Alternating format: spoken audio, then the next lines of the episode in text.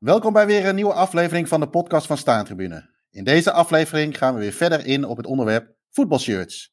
Maar in deze aflevering gaan we het iets anders doen. Stijn Boonstra zal Jim Holtues, Joris van der Wier en mij, Jeroen Heijink, de shirts van hun lijf vragen over de passie achter het verzamelen van voetbalshirts. Goedemiddag Stijn. Stel jezelf eens, uh, ja, misschien even een mooi moment om jezelf even voor te stellen. En ja, waarom eigenlijk deze podcast en waarom op deze manier? Uh, goedemiddag Jeroen. Sowieso bedankt natuurlijk uh, voor de uitnodiging. Ook aan uh, Jim en Joris. Leuk dat jullie hier willen zijn. Um, ja, eigenlijk de reden waarom ik contact met jullie heb gezocht is omdat ik op dit moment student ben aan de Vrije Universiteit in Amsterdam. en ik studeer Social and Cultural Anthropology. Um, dus ja, je kan denken aan cultuur, um, ja, thema's. En jullie zijn dan het magazine over voetbalcultuur natuurlijk. Dus dan kom je in je zoektocht, uh, kom je als je voetbalshirts onderzoekt uh, bij jullie uit. In ieder geval zo kwam ik bij jullie uit.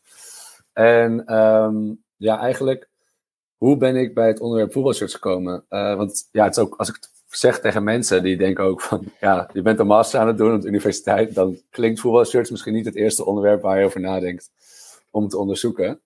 Um, het is namelijk zo, ik ben zelf Ajax ziet en in de, in de ja, het zal het zijn zomer, augustus was het volgens mij, is uh, het Bob Marley shirt uitgekomen van, uh, van Ajax. En um, ja, dat uh, shirt was al een tijdje in, in de ja, wandelgangen, zeg maar, dat zo'n shirt zou komen. En ik wist zelf ook al jaren dat als dat zou komen, dat ik dat shirt wilde hebben. ik was vroeger jong altijd fan van Bob Marley, dus ja, dan kom je al snel erop uit. En dan zit je in zo'n winkelmandje, ik was toevallig in Griekenland. En dan heb je slecht internet en het is natuurlijk wel haasten, dus het was best wel stressen. En uh, dan zit je zo'n winkelmandje en denk je, ja, welk rugnummer, welk badges. Ik ben dan geen verzamelaar, dus ik ben fan. Dus ik, ik bekijk het vanuit een uh, fanperspectief. Ja.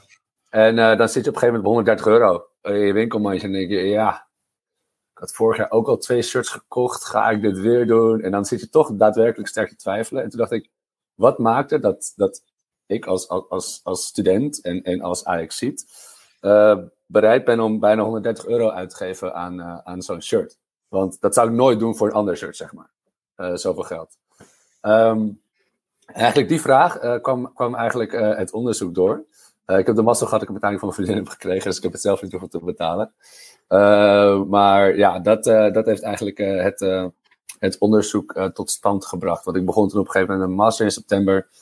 En dan werd gevraagd, wat wil je onderzoeken? Um, nou, ik had graag voetbal willen onderzoeken en uiteindelijk kwam ik specifiek bij het voetbalshirt. En zodoende eigenlijk. Oké. Okay. Uh, ja, 130 euro, dat is wel een hoop geld voor een shirt. Dat klopt. Ja, ja, ja. Ik, uh, ik vind het wel, of, ja, ik kan niet zeggen dat ik het waar vind, ik heb het zelf betaald. Dat is gek eigenlijk. Oké. Okay. Um, nee, dus uh, dat is inderdaad veel geld. Dus ja, en, en um, ja, en het voetbalshirt, het is grappig, want als je kijkt naar mijn eigen studie, ik zal het niet ingewikkeld maken, maar er zijn, vanuit de theorie zijn er eigenlijk twee frameworks, als ik het mag noemen. Theorieën waar ik vanuit, uh, vanuit kijk. Eentje heet uh, material culture. Uh, dus eigenlijk, wat doet een object binnen een bepaalde cultuur? Um, en hoe wordt daar gebruik van gemaakt? en vanuit daar ontleed ik het eigenlijk, het shirt. Dus kijk naar stof, sponsors, logo's, kleuren. Dat zijn een beetje de main dingen, denk ik. Um, maar ook hoe het wordt gebruikt. Maar ook de spelers. Als een doelpunt scoren, kussen ze het logo of niet? En wanneer doen ze dat wel en wanneer doen ze het niet? En eigenlijk is het de hoofdvraag: hoe komt het nou dat binnen de voetbalcultuur dat, dat shirt zo'n belangrijk, zo'n prominent object is geworden eigenlijk? Want zoals jullie misschien wel weten, dat was vroeger niet zo. In de jaren 60, 50 kwamen volgens mij rugnummers. jaren 60 uh, waren we ook bij Ajax alleen nog rood en misschien een rugnummer. Geen sponsors. Pas in de jaren 70 kwam dat volgens mij.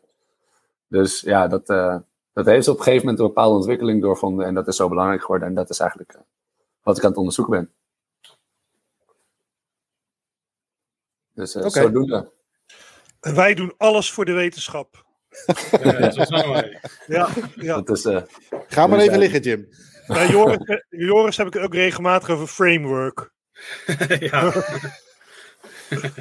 nee, het is eigenlijk grappig dat het is natuurlijk, ja, ik heb natuurlijk met corona te maken ook. Ik ben nu in mijn, in mijn studie ben ik in een, eh, in een veldwerkperiode. Uh, dus ik zou dan, uh, ja, als antropoloog ga je eigenlijk gewoon letterlijk naar buiten met mensen praten, kijken hoe dat object vorm neemt in een, in een maatschappij, of in een cultuur dan in dit geval. Ja, maar dat ging gewoon niet. In, in ieder geval in januari heb ik natuurlijk winterstop in, in, Nederland. Um, maar ja, ook een aantal wedstrijden waren afgelast. Ik heb wel zelf een seizoenskaart, ook bij Ajax. Dus dat zou voor mij ideaal zijn natuurlijk, om dan in het stadion te kunnen kijken ja, hoe, dat, hoe dat vorm neemt. Maar dat gaat nu niet. En eigenlijk, in de theorie kwam ik ook al ehm, wat een stukje tegen over verzamelaars. er was een vrouw die heeft in Dortmund onderzoek gedaan naar het voetbalshirt ook, en dan van Dortmund. dat is natuurlijk ook best wel een dingetje daar, Gelbewand, denk aan dat soort dingen. Ehm, en uh, zij heeft het over dat ook voetbalverzamelaars of voetbalshirtverzamelaars um, soort van de, de bewakers van de geschiedenis van de voetbal kunnen zijn op die manier. Uh, en eigenlijk had ik niet van tevoren per se bedacht dat het um, dat zo'n groot gedeelte zou worden van wat ik tot nu toe heb gedaan. Want ik had, ik er verder eigenlijk nog niet zo over nagedacht. Maar ik merk wel echt dat nu ik mijn onderzoek doe. En ik heb die podcast voor jullie geluisterd. Ik heb een andere jongen, een jongere jongen uh, geïnterviewd die ook begint een paar jaar nu met verzamelen. Ja, dan, en ook als je jullie hoort in die podcast, dan merk je wel echt dat, uh, ja, dat het een groter ding is dan, voor in ieder geval voor verzamelaars helemaal, maar een groter ding is binnen de cultuur dan je eigenlijk nog had bedacht eigenlijk. Terwijl er een kat hier door, door het beeld loopt. Ja, de welbekende kat. Ja, ja, die, die, die ben ik ook wel. Ja. Dus um, ja, zodoende. Um, want ja, ja, ik zal gewoon beginnen met inderdaad een paar vragen die ik... Uh, Vraag 1, 1, 1. Ja, ja. ik moet even de grap maken, hè? Weer datzelfde grapje, um, ik echt helemaal door. hey, Jeroen, jij gaat, er, jij gaat erin shoppen, hè? Vraag 1, 1, 1. Ik moet even opzoeken. Maar goed, Stijn, uh, maar op.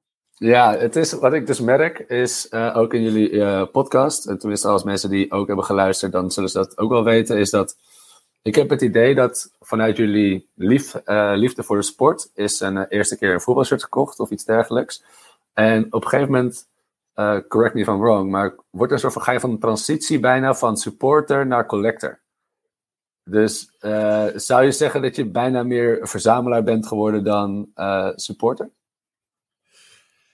Ja, uh, Jeroen bijvoorbeeld, laten we beginnen. Ja, ja. supporter van een, een, het, shirt, het verzamelen van een shirt van je club bijvoorbeeld, bedoel je? Ja, maar ook het is. Ik ben bijvoorbeeld gewoon liefhebber van de sport. En ik heb een aantal Ajax-shirts. Maar uh, ja, het voor jullie. Uh, ja, het, het, supporterschap, laat ik zo zeggen, heeft een andere dimensie gekregen. En dat is het collector zijn. En wanneer is dat voor jou, Jeroen, bijvoorbeeld ontstaan, denk je? Ja, ik zit, ik zit even, hard, uh, even, even na te denken. Ik denk dat ik een van mijn eerste voetbalshirtjes kocht midden jaren negentig in, in Engeland. ja, wat, je vaak hebt met een, wat ik vaak met een voetbalshirt heb, en dat heb ik nu nog steeds wel, is dat het een bepaalde uh, emotie, herinnering heeft. Uh, ik denk dat mijn eerste voetbalshirt, ik zou het niet eens echt durven te zeggen of dat ook mijn eerste was, maar wat ik me in ieder geval kan herinneren was midden jaren negentig. Uh, mijn eerste wedstrijd was in, in, Engeland was bij Arsenal op Highbury. speelde Bergkamp en nog Glenn Helder, een beetje die tijd. En toen heb ik bij een heel klein clubshopje mijn eerste shirt gekocht. Met ook overigens nummer 11, Glenn Helder achterop. Hopende dat dat heel veel geld waard zou worden. Ik weet niet of dat nu nog steeds is. Misschien koopt hij hem zelf wel als hij nog wat geld kan gebruiken. Maar uh, het is puur die, die herinnering die ik eraan heb. Uh, maar daarnaast heb ik ook altijd, zoals de luisteraars misschien wel weten, volg ik een aantal clubs vrij, vrij fanatiek. maar ook altijd elk shirtje gekocht wat ik kon kopen van een Liverpool, een PSV en een Go Ahead. ja, dus het, het, is een beetje een mix. ik moet wel zeggen, nu we ja, zeker coronatijd heeft er ook wel wat aan bijgedragen. Maar ja, ik denk toch de laatste tien jaar uh, toch ook wel echt wel een verzamelaar ben geworden. Dus, maar ook daar zit altijd weer een bepaalde herinnering. Uh, coronatijd heeft er wel weer voor gezorgd dat ik ook wel weer shirts koop waar wat minder herinnering aan zit, maar die ik gewoon heel erg mooi vind. Uh, ik, had, ik was van het weekend bij Joris en namen we ook wat shirts mee. Daar lagen er voor mij nog twee shirts die ik mee naar huis moest nemen. En eentje daarvan was Dortmund uh, geel-zwart, de favoriete kleuren van Joris bijvoorbeeld. Uh, maar uit de jaren 70 en eigenlijk een heel simpel shirt met, de, maar dat, uh, met, met het logo van, of de reclame van Samsung. En dat, dat was ook verwerkt in het logo van Dortmund. En ik ben geen superfan van Dortmund, ook niet van het Duitse voetbal, maar dat shirt zit een bepaalde iets in van, ja, het is een mooi shirt, zit ook wel wat een, een stukje unieks in door die sponsor, zeg maar. En, en dan, dan wordt het voor mij, dan zit ik in de hoek van verzamelen. Ehm, komt er een shirt van een van de drie clubs die ik eerder noemde naar voren. Uh, ja, dan wordt het toch wel weer een beetje supporter slash verzamelaar van het shirt. Ja, oké. dus je, je schakelt eigenlijk een beetje tussen allebei door. Um, want ik heb volgens mij, ik weet niet of het Joris was, maar ik heb denk dat Joris als wel. Je, je moet er een keer zeggen van: oké, als ik dan bijvoorbeeld niet per se supporter ben, er zijn een aantal no-go's, heb ik ook begrepen. Uh, maar als ik een shirt kan hebben waar ik niet per se iets mee heb, maar het past goed in de collectie, dan zou ik het ook kopen. Joris, ik weet niet hoe dat voor jou is. Uh, bijvoorbeeld van een club die ik niks vind of zo. Ja, ik weet dat er een paar. Ja, ik weet dat er een paar taboes zijn. Uh, maar er zijn ook wel shirts, volgens mij, waar, waarvan jij zei: Oké, die zou ik in eerste instantie niet kopen per se vanuit de, de sportkant, maar wel vanuit een collectorskant. Uh, daar, daar, heb ik geen actieve herinnering aan. Okay. dat kan, kan ook Jeroen zijn geweest hoor, trouwens. Maar, maar, ja, maar ik heb inderdaad een, een, paar clubs of zo. Die ik, ik denk dat. Ja, ik weet het niet. Bijvoorbeeld uh, van NAC wil ik niks hebben. Ik vind geel-zwart ook echt een lelijke combinatie. Dus daar heb ik weinig, uh, weinig dingen van. Ondertussen die kat zich enorm aan misdragen. Even hier. Maar ja, bijvoorbeeld ik wilde de shirt van EK88 hebben. Die ze allemaal de t-shirts die op dat toernooi zijn gedragen. Ja, daar zit ook een Duitsland shirt bij. Duitsland, dat is niet echt. Uh, in 88, dat is niet echt. Uh, die wonnen niet de populariteitsprijs. Maar ja, die heb ik uiteindelijk ook. Dus uh, in dat geval. Maar dat vind ik op zich wel een mooi shirt. Ook. Dus um, ik heb voor de rest weinig. Ja, ik heb clubs waar ik weinig mee heb. Daar ja, volgens mij heb ik daar ook eigenlijk geen. Geen shirts van, of heel weinig. Maar ja, een echt taboe is bijvoorbeeld een NAC-shirt. Mhm. En ik wil, uh, ja. Portugal heb ik toevallig ook niks van. Dat vind ik een verschrikkelijk voetballand. Dus, nee, dat, uh, dat kan bijna elke Nederlander denk ik wel beamen. Maar ja, dat, dat, en ik heb, ik vond het mooi om van iedere Zuid-Amerikaans land, tenminste van die, die, week, die tien landen, die die Zuid-Amerikaanse WK-kwalificatie spelen. Alleen ik heb ook een enorme hekel aan Brazilië. Dus ik had het probleem, want ik wil niet zo'n geel Brazili Braziliaans shirt. Dat vind ik echt verschrikkelijk. Maar die blauwe heb ik ook weer trauma's van. Van uh, WK 94. Dus toen bracht ze een paar jaar geleden een wit shirt uit. En ik dacht, yes. Maar dat was zijn eerste kleur. Dus ik dacht, wit, dat kan wel. Wit. Dus zodoende had ik die, heb ik die collectie nou ook compleet. Van alle tien die landen heb ik één shirt. Dus ja, zo ontwijk je een beetje die dingen. Ja, ja je eigen ja. regels. Een soort van je eigen, ja, nou ik zal het niet te moeilijk maken, maar eigen regels maken zodat het toch nog, toch nog kan. Ja, ja, ja. ja dat is je, het eigenlijk. Joris, weet jij voor jezelf een beetje wanneer je van supporter naar collector bent gaan? Of ben je eigenlijk als de collector bijvoorbeeld begonnen? Dat kan ook, hè? Ja, mijn eerste shirt, daar heb ik ergens eind jaren 80 gekregen. De kijkers kunnen het niet zien, maar ik laat even jou, uh, wat hangt die toevallig naast. Dat is dit shirt. Denemarken 88. Ah ja. En uh, de zoon van uh, ja, vriendin van mijn moeder, daar de zoon van, die had dit shirt. Want uh, eigenlijk had je toen nog niet zoveel replica's. Dus ik weet niet hoe hij daar precies aan is gekomen. Maar dit was te klein voor hem. En hij wist dat ik een grote voetbalfan was. Ik was toen, ging ik net een beetje naar Willem II. En toen kreeg ik dat shirt. Of hij gaf het toen aan zijn moeder. zei, ja, geef maar aan Sjan, mijn moeder dan. Want die zoon is fan van voetbal. Dus dat was eigenlijk mijn eerste shirt. Daarna een keer een van Willem II. Maar uh, ja, die had ook nog geen merchandise. Dat was eigenlijk een uh, echte shirt van de speler. Helaas ben ik dat kwijtgeraakt. Dat is echt uh, balen. Want dat een met VZS erop. Die heb ik nog steeds niet terug. En ja, in het begin. En ja, toen kwam er soms. Je had bijvoorbeeld bij de Zeeman. Dat is nu een heel oncoole winkel. Maar die hadden op een gegeven moment heel veel van die Admiral shirts maar ingekomen. En Le Coq Sportief. Dus dan kon je Everton, Spurs, Villa zo kopen. En die waren al vijf gulden of zo. Dus uh, ik zei, ah, die vind ik wel mooi. Dus die heb ik ook gehad. Maar die waren toen, ik was natuurlijk nog, uh, ik was een jaar of twaalf tegen die tijd. Dus die ah, ja. dingen zijn veel te klein. Die zijn allemaal verdwenen in de loop der jaren. Alleen deze heb ik nog steeds. En zo is het eigenlijk begonnen. Maar ik heb altijd fascinatie gehad voor Engels voetbal en Italiaans voetbal. Okay. En die shirts vind ik ook heel mooi. Die hebben bijvoorbeeld, uh, net zei Jeroen iets over Duits voetbal. Ja, daar heb ik heel weinig mee. En ik vind die shirts ook allemaal niet mooi. Er zijn echt een paar, maar voor dat ding dat toen er binnenkwam van Dortmund, nou, ik ging echt bijna over mijn nek. Echt afschuwelijk. en dan ook nog die leeuw erop, dus gewoon een commercieel logo. Echt verschrikkelijk. En het waren geen twee shirts, het waren er vijftig die van hem hier lagen. die hij liet opsturen. Maar uh, nee, maar ik ben nog steeds, ik ben wel, uh, ja, uh, supporter gewoon. Uh, Willem ja, II. Dat is eigenlijk het belangrijkste ja, ja. voor alles. Voor alle dingen. Je hebt Willem II. Ik heb ook groundhoppen. Ik heb voetbalshirts verzamelen. Uh, maar dat is Willem II nog steeds wel het belangrijkste. Net als het nu zo slecht gaat. Daar, daar probeer ik gewoon te blokken. Omdat ik er helemaal misselijk van word. Daar ben je helemaal mee bezig. En zo. Maar ja, die shirts verzamelen. Daar heb ik nooit echt dat is nooit echt puur alleen Willem II geweest. Dus altijd, als ik een mooi shirt zag, je hebt in Amsterdam zo'n winkeltje. Ja, ik ben er geweest trouwens gisteren. Ah ja, ja, ja. En, en daar, uh, en daar kon je, die hadden allemaal obscure dingen. Dus ik, ik ben eigenlijk vanaf. Ja, Doe nog even dat accent na. Ja, nee, ja. dat accent na. Oké, okay, die begroette me, die kende mij een beetje. Die, die zei, hey boertje! Want ik was al een boertje. Dus dan kwamen wij binnen. Ja, dus zo gaat dat. Uh, zo gaat, zo dat, gaat dat daar. Dat is Amsterdams ja. humor, dat is lachen. Ja, ja, dat vinden wij wel mooi. Ja, ja, dat vinden jullie heel mooi. Dus ja. Maar uh, ja, daar heb ik dus die shirts van. Het, op een gegeven moment kwam die gabbertijd in. En heel veel van die, vooral van die gabberinnen, die droegen allemaal voetbalshirts. Vooral, uh, hier hangt bijvoorbeeld een van Palermo. Dat vonden ze. Dat paarse shirt was enorm populair. Ze hadden heel veel Palermo shirts bijvoorbeeld. En die kon je daar krijgen. En dan hadden ze weer, ja, ik weet niet waar die al die shirts vandaan haalden. Maar uh, ja, er waren heel veel bijzondere shirts. Je had zo'n kledingrek.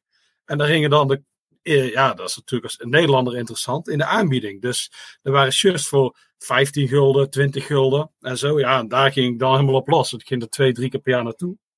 En dan had ik uh, heel veel shirts. Ja, en ik, ik, ik, draag ze ook zelf altijd. Dus op de voetbaltraining. Maar mijn ja. amateurclub ze altijd. Dus het zijn, je hebt nu heel veel van die collectors. Die houden ze in, in plastic en zo. Om Mhm. ooit te verkopen. Maar dat is niet. Voor mij is het echt wel gewoon ook om te dragen. Niet, ik heb bijvoorbeeld ook heel oude. Pak er weer even een bij. Dit is de laatste van EK 88 die ik had. Dat is Spanje. Ah, Die ja. was heel moeilijk om te krijgen voor de koksportief. Maar die, ga ik, die is ook te klein. Maar die zou ik ook niet dragen. Want dat is een beetje van die EK 88 collectie. Dat is wel een beetje mijn... eh, Ja, die hangen hier ook, omdat dan raak- als een brand raak je collectie aan. Dan raak je collectie Ja, aan. ja, Ja, ja, ja, dat is eh, het eerste wat ik doe is die katten weghalen. Het tweede is eh, inderdaad deze, deze shirt van EK 88. En hier hangen er wel van Willem II en nog een paar andere bijzondere. Maar eh, Oké, wat ik me vroeg, eh Jim, je bent niet specifiek verzamelaar. Je, Jim is- Joris is trouwens blijkbaar dus het, depot van de staantribune, als ik het zo af en toe hoor, qua, qua collega's. Maar Jim, wat was ja, jouw... omdat eh, mannetjes geen eh douanekosten willen betalen. Ja. wat eh, dat- was jouw dat- eerste shirt, Jim? Wat mijn eerste shirt was? Ja, ja, ben ik wel benieuwd naar. Eh, nou ja, die heb ik ook niet meer. Maar inderdaad, wat Joris zei. eh, vroeger had je inderdaad bij eh, Hans Textiel eh, in Rotterdam. Dat is, eh, ook, was ook een grote sponsor van eh, Sparta trouwens. En dan had je eh, inderdaad van die shirts van eh Le Coq Sportief van Spurs had ik. En van Aston Villa, die toen ook net de Europa Cup 1 hadden gewonnen. En van Sunderland, was een blauw uit nu. En die had ik toen. En eh, tenminste, die heeft mijn moeder toen gekocht. Maar dat was inderdaad, die waren maar 10 gulden. En later heb ik een keer van een andere liefhebber gehoord dat eh, dat de liep half Rotterdam in, omdat het zo goedkoop, omdat het zo goedkoop was, zeg maar. Maar het was ook Ja. wel, die, van, van Spurs kan ik me ook goed herinneren, want er was een shirt dat ze 100 jaar bestonden. En dat vond ik ook wel mooi, met het Le Coq Sportief logo vond ik mooi. Met dat haantje. En eh, sowieso dat, ja, dat Engelse voetbal vond ik eh, ook altijd van jongs af aan al eh, fascinerend. En later heb ik een shirt gehad van Barcelona, van Meiba. Dat was dan weer van een kennis van mijn ouders, die de zoon. Eigenlijk net zo'n beetje wat Joris vertelde over die kennis. Die had er al ingelopen, maar het was te klein voor hem. En dat vond ik ook wel een heel mooi shirt, vanwege die kleuren. En het was ook heel apart. Want er zaten een soort van, ja, soort luchtrooster zat onder je oksels, zeg maar. En eh, ja, dat was ook gewoon heel glimmende stof. Ja, dat vond ik gewoon eh, als kind fascinerend. En Maradona speelde er toen in. Dus dat was nog een, eh, een klein plusje, zeg maar. Hoewel Maradona eigenlijk pas later bij eh, natuurlijk in 86, eh, zeg maar, voor mij eh, de grote man werd. En, maar die, ja, die heb ik ook niet meer. Die, dat is wel jammer, want die heeft mijn moeder gewoon weggegooid. En ja, verder heb ik niet zoveel shirts meer. Er hangt hier voor de luisteraar, ik kan het niet zien, maar er hangt een shirt van Liverpool achter mij. Die is allemaal gesigneerd. Dat vind ik dan wel bijzonder. Eh, en, Met, ja, Carl, met Carlsberg erop, hè? Dat is wel echt een... volgens mij is dat ook wel een beetje een iconische sponsor, toch? In verband met Liverpool. Tenminste, Ja, ja, nou, wrong, maar volgens mij is dat wel echt een... eh, Ja, nou, het is min of meer toeval eigenlijk. Want eh, ja, ik heb het volgens mij wel eens eerder in de podcast verteld. Een vriend van mij die studeerde met een neef van Sander Westerveld. En Sander Westerveld was toen keeper van Liverpool. En toen hebben we een keer aan hem gevraagd van... joh, kan je neef geen kaart regelen? Nou, dat was geen probleem. Toen heeft hij kaart geregeld voor Liverpool-Everton op eh Anfield. En, Merseyside. eh, ja, Merseyside Derby. En toen eh, hadden we met hem afgesproken in het centrum van Liverpool. En toen zei een van de jongens, we waren ongeveer met z'n tienen, die zei van... Goh, als ik nou een shirt van Liverpool kopen hier in de fanshop, kan je, dan, eh, kan je die dan meenemen en laten signeren door alle spelers? Dus hij zegt, nou dat is goed. Dus toen zijn we met z'n allen naar die fanshop gegaan, behalve Westveld, die is niet naar binnen gegaan. Want die zei van ja, als ik nu naar binnen ga, dan sta ik over twee uur nog binnen om mijn handtekening uit te delen. Dus ik ga hierna zo uh, naar binnen. En toen hebben we allemaal zo'n shirt gekocht. En uh, die heeft inderdaad door iedereen laten ondertekenen. Door uh, ja, Michael Owens had er toen. En uh, Robbie Fowler en Emil Heskey. En ik denk dat de hele jonge Steven Gerrard erop staat. En Houlier was toen trainer. Dus die hebben allemaal dat shirt gesigneerd. En die kreeg ik toen later thuis. En toen, ja, toen heeft mijn vader hem ingelijst voor mij. Dus heeft hij, hij heeft zelf die lijst gemaakt. Dus dat is een wat persoonlijk tintje eraan. Uh, ja, mijn vader is ook dat jaar overleden, dus dat maakt het voor mij oh, ja. uh, uh, bijzonder, zeg maar. Maar eigenlijk had het net zo goed. Dus, kijk, als Westveld bij Manchester United had gekiept, hoewel ik meer een voorkeur had voor Liverpool, dat wel. Maar dan had hier misschien een shirt van Manchester United achter mij gehangen. Dus dat zegt niet zo heel gek veel. Het was niet dat ik nou. Ik vind het wel een mooi shirt, mooi rood en Kalsberg. Want ze wonnen in dat jaar vijf prijzen. Dus de UEFA Cup tegen Alaves, wat een historische wedstrijd is met een heel raar scoreverloop. En uh, de V Cup, de League Cup. En ze wonnen dan daarna nog de, uh, de Charity Shield en de Europese Supercup. Dus ze wonnen vijf prijzen. En Liverpool kwam toen eigenlijk weer een beetje terug, zeg maar, als topclub. Dus het is wel een soort. Uh, ja, ze, een nieuwe periode gingen ze toen in. Dat zal Jeroen kunnen beamen. Later wonnen ze natuurlijk nog de Europa Cup 1 later. Maar toen, ja, door die UEFA Cup ook en door die vijf prijzen kwamen ze weer een beetje terug. Dus uh, maar ja, nogmaals, een beetje toeval, want het had net zo goed een shirt kunnen zijn uh, van een paar jaar eerder, toen ze helemaal niks wonnen. En ik heb dan nog een, uh, een Feyenoord shirt van 99, toen ze kampioen werden. Die heb ik in Amsterdam gekocht, bij Accent Sport. Hey, kakkelak! dat hoor. En gek genoeg was die afgeprijsd. Was maar 25 euro, 25 gulden in Amsterdam. Verbaasd dat hij in een rekking... Ja, ja. ja. Nou, ik werd ook wel heel veel aangekeken. Maar dat was, ik vond het ook een heel mooi shirt. Het was een mooi, uh, was blauw. Eigenlijk helemaal niet des Feyenoord. Want eigenlijk ja, het is groen of uh, rood, toch? Meestal. Eigenlijk moet een, uh, het uitshirt altijd iets met de vlag van Rotterdam hebben. Maar dat doen ze dan tegenwoordig heel subtiel. Staat er bijvoorbeeld de groen-wit-groene vlag staat dan in de, in de hals. Dus dat zie je niet eens, zeg maar. Dat soort grappen. Dus ja. het is niet. toen de tijd was het dan ja, dat vond ik het blauw. was heel mooi blauw. Maar ik vind, uh, want ik geef een heel uitvoerig antwoord nu. Dus er zijn misschien al luisteraars afgehaakt. Maar ja, non, uh, voor mij, uh, in tegenstelling tot Joris en, en Jeroen, ben ik inderdaad niet zo verzamelaar. Ja, ik, ik vind het wel mooi en ik snap ook helemaal wat mensen er leuk aan vinden aan een shirt. Alleen, ja, ik geef mijn geld dan toch liever uit aan het wedstrijdbezoek zelf. Ja, en aan de, de, reiskosten. En uh, ja, zeker als je naar het buitenland gaat, is natuurlijk, we geven iets meer uit. Ja. En uh, ik draag ze eigenlijk toch niet, want ik voetbal niet meer. Hoewel het natuurlijk zonde is van mijn kwaliteiten. Maar uh, ja, die waar ik alleen maar voor speciale gelegenheden. En ja, en, en, verder draag ik het ook niet, niet dagelijks nee, of zo. Dus, nee. dus ja, ik vind het heel leuk. En ik vind ook ook heel mooi om die verhalen te horen over die verzamelingen.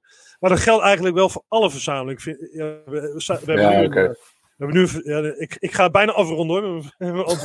maar we hebben nu een verzamelaar uh, in het laatste magazine. Doki Goene, hebben we hem weer even genoemd. En, maar die, die is helemaal gek van kaartjes verzamelen. Ja, dat vind ik ook mooi om te horen. Hoe hij de, en dan heeft hij weer een kaartje uit 1954, zo ik noem maar wat. En is hij daar helemaal verzot op. Ja, dat vind ik ook mooi. Uh, ik heb, als, je, ik heb, ja, dat, als, als, je denkt aan kaartjes, uh, want dat echt, want in Nederland hebben we af en toe volgens mij dat zo'n supermarkt zo'n actie doet, weet je wel. Vaak is het Albert Heijn, dacht ik, met kaartjes. Zijn dat dan dat soort kaartjes of zijn het andere soort voetbalkaartjes? Nee, de, wedstrijd, de wedstrijdkaartjes. Daar, daar heb ik oh, oh, okay. niet de panini-plaatjes ja, okay, of ja, de, ja, de voetbalplaatjes. Nee, okay. nee, maar ja, zelf uh, ja, hecht ik bijvoorbeeld meerwaarde aan mijn verzameling voetbalkaartjes. Uh, zoals Joris zou zijn shirt redden in, in zijn poezen. En daarna pas zijn vriendin. Maar ik zou eerst mijn, uh, mijn voetbalkaartjes redden. Want ja, dat is voor mij het belangrijkste, zijn die wedstrijden. En die kaartjes, daar blader ik wel eens zo doorheen, zo door mijn kaartenbak. En denk ik, oh ja, ja, ja, NEC uit. Ja, dat was mooi daar in, in die bosjes. Nee, grapje maar. Uh, allemaal dat soort dingen. denk ik, ja, of, of, of oude kaartjes. denk ik, hé, hey, zondag het oude logo op van, uh, weet ik veel wat, van uh, NAC of zo. Ja, nou, ik heb het zelf ook, moet ik zeggen. Ik heb het, ik heb het niet consequent gedaan. maar ja, de afgelopen paar jaar ik natuurlijk als uh, seizoenskaarthouder mooie dingen meegemaakt als Ajax ziet ook zijnde. ik was ook bij Schalke uit toen dat, in de Europa Dat is me volledig ontgaan. dat snap ik, dat snap ik. Um, en ik heb nu een paar heb ik ook bewaard. En dat is inderdaad uh, Real. Ja, uh, ik heb de Schalke volgens mij ook nog.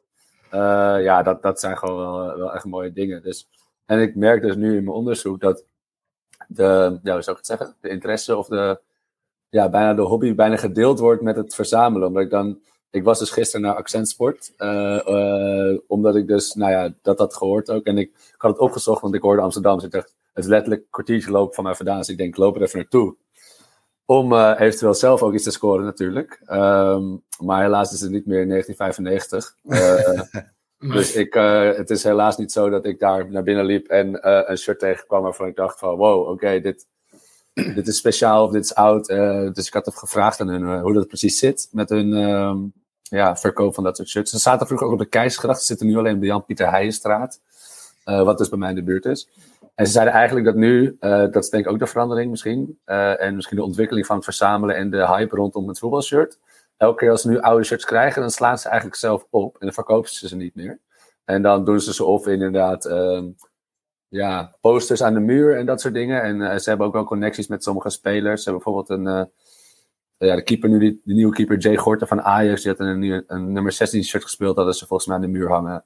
Ja, dus ze hebben wel contacten, maar ze verkopen ze niet meer. Dat is eigenlijk een beetje een teleurstelling, want ik had gehoopt dat ik eigenlijk een soort van, net zoals jullie misschien, uh, een winkel was binnengelopen en een uh, oud shirt was tegengekomen. Ik heb een paar vintage winkels ben ik binnengelopen in de hoop dat ik een voetbalshirt tegenkwam, maar het is nog niet gelukt. Uh, dus dat is misschien ook wel de verandering van de tijd natuurlijk. Um, maar ook wel grappig trouwens, Jim, dat je vertelt over allemaal shirts, maar geen één keer een Feyenoord shirt opgenomen. Nee, nee, nee. Ik was nou ja, goed, alleen dat uitshirt van 1999. Oh ja, oh ja dat is Toen ik heel klein was, toen ja, dan gingen we naar de V&D op, in winkelcentrum Zuidplein. In Rotterdam-Zuid. En gingen met, uh, de, parkeerde mijn vader in de autogarage onder het winkelcentrum. En dan Mhm. gingen we met de lift zo naar boven. En dan kwam je zo uit in de V&D. En dan kan ik me goed herinneren dat die deuren zo open gingen. En dan het eerste wat ik zag, was een rek met de gele gouden gidsshirts. En dat was toen... Uh, dat was ook de, de eerste shirtspons van Feyenoord, zeg maar, in de jaren 80. Hè, 82 is uh, shirtsponsoring be officieel begonnen. En we hadden toen een heel, heel erg geel shirt. Het was bijna goud, van Gouden Gids. En uh, waar natuurlijk ook nog Cruijff even in uh, heeft mogen voetballen. En dat, dat vond ik als kind vond ik fascinerend. Eigenlijk heel erg lelijk, zo'n geel shirt. Moet ook een beetje donker zijn, want dan staat het wat mooier. Maar uh, dat vond ik een heel mooi shirt eigenlijk. Maar ja, dat vond mijn moeder te duur. 80 gulden. Ja, dus uh, ik had het gewoon moeten kopen natuurlijk. Nou, dat is veel en, uh, die tijd. Ja, ja, ja. En uh, later werd het iets ander geel trouwens, van uh, Opel. Maar eigenlijk had ik gewoon moeten kopen.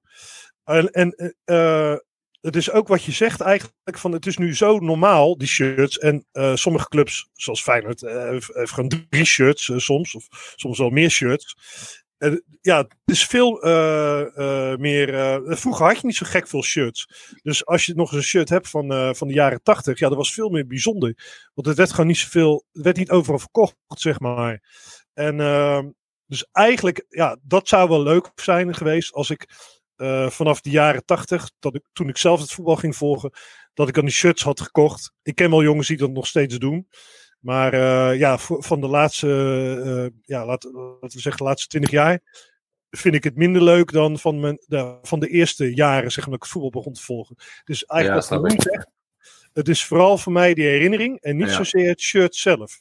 Dus ik heb veel meer met die shirts van de jaren tachtig. En die vind ik zelfs op andere clubs vind ik die wel mooi. Of kan ik me de nostalgie voorstellen van ook van PSV dat rode Philips shirt. Of zelfs van, ik zou het nooit willen hebben, maar zelfs van Ajax dat TDK shirt. Kan ik me Mhm. allemaal voorstellen, want dat is voor mij allemaal nostalgie, zeg maar. Maar eh, dat zou ik dan wel, nou niet die van Ajax, dan ook niet die van PSV. Maar die zou ik wel leuk vinden om te hebben. Alleen ik doe er eigenlijk niks mee. Dus ik, Nee, ja, ik zou het ook liever aan de echte verzamelaars laten. Het is niet voor mij. Het is, eh, als, als ik een PSV-shirt zou zien, zou ik meteen Jeroen tippen. Want ik denk, ja, die heeft er recht op, zeg maar. Ja, ja, dat zou ik. Ik heb een van mijn beste vrienden, die is ook voor Feyenoord. Mocht ik inderdaad zoiets tegenkomen, zou ik dat sowieso eh, ook aan hem doorgeven. Eh, Ja. ja, mocht het natuurlijk de juiste maat zijn, want hij is ook echt fan, dus hij zal niet verzamelaar zijn. Hij zou het, zou het willen dragen waarschijnlijk.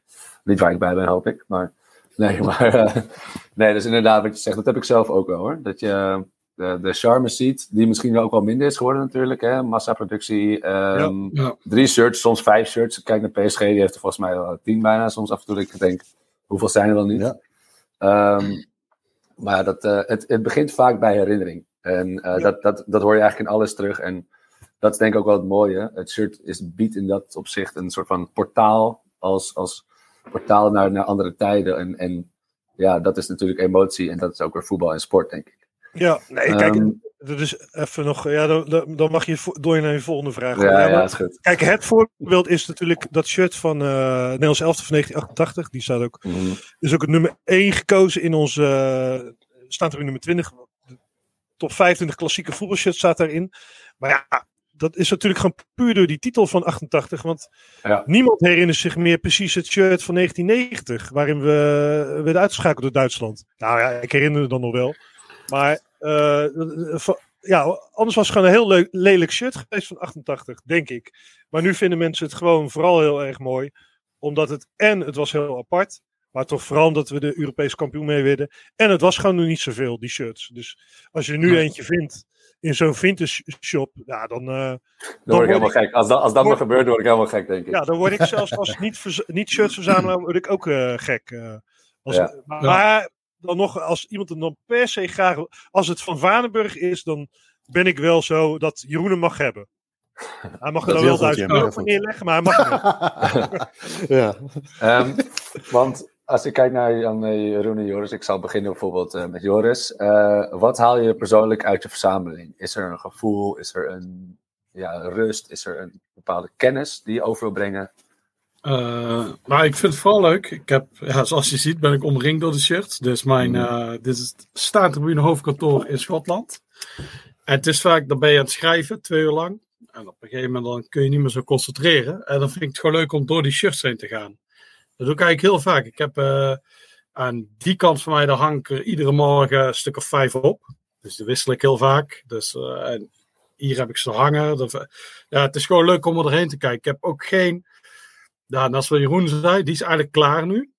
Maar ik heb niet echt een doel. Ik had die 88 shirts, die vond ik heel leuk. Maar ik heb voor de rest niet echt een doel. Ik heb een paar subverzamelingen. Ik vind bijvoorbeeld Braziliaanse shirts met Coca-Cola erop heel leuk. Maar die zijn er zoveel geweest, dus die hoef ik niet compleet te hebben of zo. Dus eh, er, is, er, is, er is geen, geen doel bij mij. Het is gewoon, ik vind het gewoon leuk om naar te kijken. En sommige, ja, meestal is het een gevoel. Maar voor sommige vind ik ook design. Ik heb bijvoorbeeld eh, hierboven hangen allemaal Japanse, Japanse shirts. En die hebben heel gekke designs. Dus die vind ik eigenlijk ook wel heel leuk. Gewoon om, sommige mensen vinden ze afschuwelijk. We hebben bijvoorbeeld een fotograaf. Die zichzelf de afbeelding noemt. En die vindt het allemaal heel lelijk. Die vindt moet- een shirt dat moet gewoon één kleur zijn. Ni- Niks geks. Maar ik vind het leuk als er allemaal gekke dingen op staan. Net zoals dat die Japanners, die hebben dan een rare mascotte erop staan en zo. Dat, vind ik zelf eh, ook heel leuk. Dus het is meer, eh, ja, wat ik eruit haal, is het, het is ook niet van wat je zegt, dat, kennis overdragen. Want je ziet er inderdaad veel op Twitter, want daar heb ik ook niet zoveel. Ja, ik vind het gewoon leuk. Ik weet op zich niet zo heel veel van allerlei verhalen erachter. Je hebt een Belg die er heel veel van weet. En die, weet, die kan ook precies zien of shirts echt of nep zijn en zo. Ja. Dus, eh, en dat vind ik zelf heel lastig om dat te zien. Ik weet er nu een beetje van, maar ik ben echt geen expert. Nee, nee, precies. Wat ik me ook afvroeg, want ik weet dat eh, over de jaren heen zijn shirts eh, van stof gewisseld. Ehm, dus het is nu, dat weten ook veel mensen niet, denk ik, maar het is nu, nou het is nu polyester en eh, het polyester is eigenlijk gewoon plastic. Ehm, maar dat, dat voel je niet, eh, dat Ja. ervaar je niet. Tenminste, dat heb ik zelf niet. Ik was verrast toen ik eigenlijk, want ik had er helemaal geen kennis van. En ik wist eigenlijk later pas dat het gewoon plastic was, eigenlijk waar de shirts van werden gemaakt. Maar het voelt zo fijn. Ik merk zelf dat het, het voelen van een shirt al een bepaalde eh, ervaring kan zijn. Is dat voor jou ook zo, Joris? Eh, ja, inderdaad. Ja, wat je zegt, ik heb shirts, bijvoorbeeld uh, ja, Hope and Glory is zo'n merk. Die maakt alle shirts van ja, zes uh, frisdrankflessen. Dus uh, die laten ze omsmelten of iets. En daar maken ze dan van die heel dunne draad van. En je merkt inderdaad niet dat je een plastic shirt speelt. Je hebt wel Ik heb wel zo'n shirt waar heel erg plastic aanvoelt. Ergens uit de jaren 90 of 2000 zoiets. En dat is heel onprettig om die uh, te dragen. Dat is echt niks. Maar tegenwoordig is het echt wel een stuk beter. Ik heb er ook eentje van Forest Green Rovers. En die is gemaakt van bamboe. Dus okay. dan krijg ik allemaal pandaberen achter me aan als ik buiten loop. maar, uh, maar dat is ook apart van bamboe. En die voelt ook weer iets anders, ja, inderdaad. Het is, een shirt heeft ook wel iets. Als je het, ja, als je het al vast hebt, het is niet inderdaad gewoon een, een katoenen shirt of iets dergelijks. Het is, ja, het is allemaal wel verschillend. Ik geloof dat Forest Green Rovers er nu eentje heeft van koffiedrap. Zo is dat, hè? hij is weer terug. Kat. Dus ja, dan, weet ik ook niet precies hoe ze dat doen. Nou, wat ook wel een mooi verhaal is, ik heb ook uh, in mijn onderzoek ben ik een, uh, een artikel tegengekomen over het Boca Juniors shirt, Argentinië. Um, ook trouwens, ik weet niet of jullie dat weten, maar hoe dat is ontstaan, dat design van het shirt. Uh, dat was vroeger in die tijd, um, waren er was heel vaak andere shirtskleuren, een keertje roze. En op een gegeven moment kwam een soort van samen die club van, we moeten iets doen, want dit gaat niet. We moeten een, uh, een keuze maken. En het waren verschillende migranten volgens mij die daar toen werkten. En uiteindelijk was er één iemand die was soort van, had een functie bij de haven. En die stelde voor, het eerstvolgende shirt, eh, vlag die ik zie van een schip, dat wordt het Boca Junior shirt. En dat bleek dus een Zweeds shirt, uh, een Zweedse vlag te zijn. En dus daarom is dat blauwe met die gele. Oh ja, nou ja, precies. Ik zie Maradona. Nou, staat, laat in staantribune nummer 20, dat verhaal. Is er oh. nog te bestellen, Jim, of niet? En een. Uh... Kijk, en hier hebben we Johan. Ja, uh, nummer 20, uiteraard in uh, www.staantribune.nl slash shop. nou, dat is wel En ook in uh, voetbalstad Buenos Aires 1. Daar staat het ook. oh ja. Nou, maar, mij, maar ze hebben op een gegeven moment dat, dat, dat stof, er was een verandering, sponsors, uh, plastic, goedkoper. Um, ik weet dat Ajax-shirts in Cambodja worden gemaakt, bijvoorbeeld. Um, en maar er was ook, dat staat misschien ook in, maar er was ook frictie vanuit de fans voor de verandering van de stof. Want ze kregen dry fit, extra uh, ademing, minder zweten. Maar die fans die um, zich uh, met eigenlijk juist het zweet wat de spelers op het veld lieten zien. Dus, en ook wat de, de fans op het veld zelf uitdroegen met hun fanatisme, zeg maar. Dus dat is wel grappig dat, ja, zo'n shirt is dus alleen al het stof. Kijk, nu denken we er niet anders over. Joris zegt net zelf, dat zit niet lekker of uh, dit ademt beter. Dus het gaat nu eigenlijk ook om de prettigheid van het shirt. Maar ja, dat is uh, wel grappig hoe dat, uh, hoe dat zich ontwikkelt. En ook die stof ontwik ja, ontwikkeling. Dus ik vraag me af hoe dat ook in de toekomst gaat zijn misschien milieubewust. Ja, het zou ook kunnen. Minder plastic, minder. Ja. Misschien in Europa laten. Hoe zou ik het zeggen? Ja, ontwikkelen, produceren, zeg maar, in plaats van in Cambodja. Um, en wat heb jij? Ja? Ik bedenk me nog. Ja, ik heb trouwens over de stof van het shirt. Ik, ik, bedenk me trouwens dat ik nog drie shirts heb. Die zijn alle drie van het Italiaanse NR. Nicola Ruglia, als ik zo goed uitspreek van Napoli, Fiorentina en uh, Sampdoria. En die zijn, dat zijn ook echt iconische shirts. Maar die, die stof, nou, dat is niet normaal. Dat is gewoon hartstikke dik, zeg maar. Dik, ja. ja. En dat tegenwoordig, uh, die zegt ook, uh, ja, dat is zeg maar meer een soort casual shirt. Maar ja, zo'n Maradona, die voetbalde daar dus in. En die was toch niet echt helemaal, ja, soms niet helemaal afgetraind, Diego. En ja. weet je, wat dikker. Maar ja, die shirts zijn hartstikke warm, man. Dat is echt niet normaal. Uh, en die worden ook gewoon. Ja, als het dan uh, regent, dan worden die shirts soort jurkjes. Ja. Is hartstikke ja. zwaar. En uh, ja, ik, ik heb die dus hier ook liggen, hier op het kantoor. Ik zit nu naar te kijken. En dan denk ik altijd van ja, hoe kon ze nou in godsnaam in voetballen? Tegenwoordig moet alles aerodynamisch zijn en weet ik veel. En, maar die shirts, die waren hartstikke mooi. Ze, daarom wilde ik ze ook hebben. Omdat die zijn wel echt mooi om te hebben. Leuk om naar te kijken, zeg maar. Maar ik kan me niet voorstellen dat ik... Ik ga er zeker niet in voetballen. Want je zweet je helemaal de kleren erin. Nee, dat zijn nu al trouwens... kwaliteit, hè. Dat is ja. de kleren erin. Het zou nu al hip zijn juist om dat soort shirts uh, niet zomaar te dragen in het voetbal. Maar ja. uh, over straat zou dat uh, echt wel... iemand die ik ken, die ja. doet ook een beetje verzamelen. Maar is meer het, koop, het doorverkoop van Manchester United veel. En hij heeft ook wel echt katoenen shirts en ja, ik zou zeggen van je kan het gaan dragen. Want dan, dan, dat zou gewoon best wel vet zijn, zeg maar, om te dragen. Ja, tegenwoordig al helemaal. Ja, en, ja, dat, ja dat, zo promoot die gasten ook. Ja, ze zijn ook trouwens schreeuwend duur. Ze zijn geloof ik 150 euro. Maar dan heb je wel de originele stof, die dus in de originele NR-fabriek in Italië, uh, ergens in, Ah, bij- ja. in Atalanta, volgens mij bij Atalanta, ergens in de buurt, worden die gemaakt. En, eh, maar ja, dat, dat, dat, kan, eh, dat kan echt niet meer, die stof. Nee, nee Die, dat, dat, dat gaat niet. Je zou maar inderdaad in Qatar moeten trainingskamp moeten doen in zo'n shirt bijvoorbeeld. Ja, ja, ja. Ja, dat, daar, daar zitten meer haken en ogen aan dan alleen het shirt natuurlijk. Maar dat, eh, dat is misschien een andere, andere topic. Ehm, want Jeroen, wat, wat haal jij zelf uit je, uit je verzameling? Eh, ja, de eerder genoemde herinneringen, denk ik. Eh, ik ben denk ik niet zo'n. eh, ik ben een iets ander type verzamelaar dan Joris, denk ik.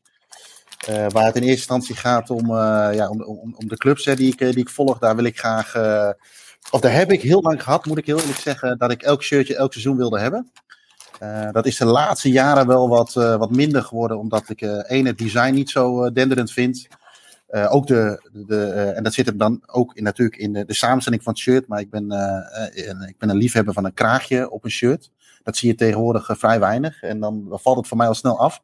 En ik haak snel af op de prijs. Dus als ik het koop, is het aan het einde van het seizoen. Eh, maar het, zit hem vooral in de herinnering. Eh, eh, Joris, die zei net van, ja, ik ben op zich klaar. Eh, ik, heb het eh, EK88 shirt heb ik toevallig twee weken geleden. Ah, dat is niet toevallig, maar die heb ik eindelijk binnengekregen. Ben je een soort van klaar? Maar Jim zei net ook al van, ja, PSV 88. Ja, die wil ik eigenlijk ook nog wel hebben. Dus, maar dus, daarmee geef ik eigenlijk aan, het zit allemaal aan herinneringen. En, zoals van Go Ahead bijvoorbeeld. Die zijn nog veel moeilijker eh, te verkrijgen. Ik ken, een aantal, eh, ik ken een aantal mensen in mijn omgeving die, eh, die een shirt heeft uit de jaren 80 en 90. Eh, ja, die moet ik eigenlijk bijna ombrengen om dat shirt te kunnen bemachtigen. Ja, dus het is, het is vooral de herinnering. Ik, ik, ik, ik draag shirts niet zo heel veel. Ik voetbal ook niet, maar ja, nog wel eens een keer in de zomer. Maar ik vind vaak zelf de stof van tegenwoordig ook niet fijn om te dragen. Nee. Het kan zijn dat het shirtje misschien eh, iets te klein is. Of ik ben iets te groot, het is maar net hoe je het wil noemen. Maar het, het, het, het, ik vind het niet echt, echt altijd fijne stof. Eh, ik heb maar een paar shirts waarvan ik denk van ja, dat vind ik lekker zitten eh, in de zomer. En dan, dan draag ik het. Maar ja, het is vooral de herinnering. Eh, maar er zit ook een stukje... eh, eh, ik weet niet of je het zo moet omschrijven. Een stukje heb bij. Ook van, ja, weet je, ik moet iets compleet hebben. Eh, ik, ik, eh, zoals van het 88 shirt, dat, dat moest ik gewoon hebben. Eh, ik heb nu een, eh, mezelf een uitdaging eh, aangelegd van dat ik shirts met het merk Guinness er bijvoorbeeld op wil hebben. Ja, ja. Dus het is ook een stukje heb. eh, en, maar als je het dan binnen hebt, en dat, dat- ik heb dan niet zo'n kantoor als Joris met al die shirts, want dan word ik eh, thuis verbannen, gok ik zo. Ehm, eh, maar ja, het is gewoon lekker om er af en toe eventjes doorheen te ja, voelen, of ja, tussen aanstekens Ja, bladeren. dat zeg snap ik wel. Ja. Dus even terugtrekken. Ik klinkt misschien een beetje pervers wat ik nu zeg, maar en dan even door je, door je box met shirts heen. En dan, dan, dan, dan iemand naast je zitten, in dit geval mijn vrouw, die denkt van, eh, ja, wat is dit eigenlijk? Ik zeg, ja, dit is mijn, eh, dit is mijn pensioen. Dit is wie ik ben. Ja, Het is wel grappig, ehm, want je zegt het zelf van het hebben. eh, maar op zich is dat 88 shirt is een collectie op zich. Want het is, je hebt daar niet een collectie van, toch? Dat was wat je wilde, graag, dacht ik. Niet Ja. een hele collectie. Je bedoelt van 88 zelf, zoals, eh, zoals, zoals Joris van het EK. Ja, ja, want je zei van ehm, dat, dat shirt moest ik hebben. ehm, maar het is niet vanuit een. Het was niet een onderdeel van een collectie die je, die je hebt. Nee. Het is wel Nee. een onderdeel van je collectie, maar niet van een onderdeel van een subcollectie, als ik het zo kan noemen. Nou ja, ik, ik, ik heb door. eh Jim die omschreef net wel mooi. Hè? Dat shirt is natuurlijk voor ons heel erg mooi. Heeft heel veel waarde omdat we dat EK wonnen. En ook omdat het al zo lang geleden is dat we überhaupt eh, met Nederland zelf al eh, ja, prijzen of überhaupt eh, iets, iets winnen, zeg maar.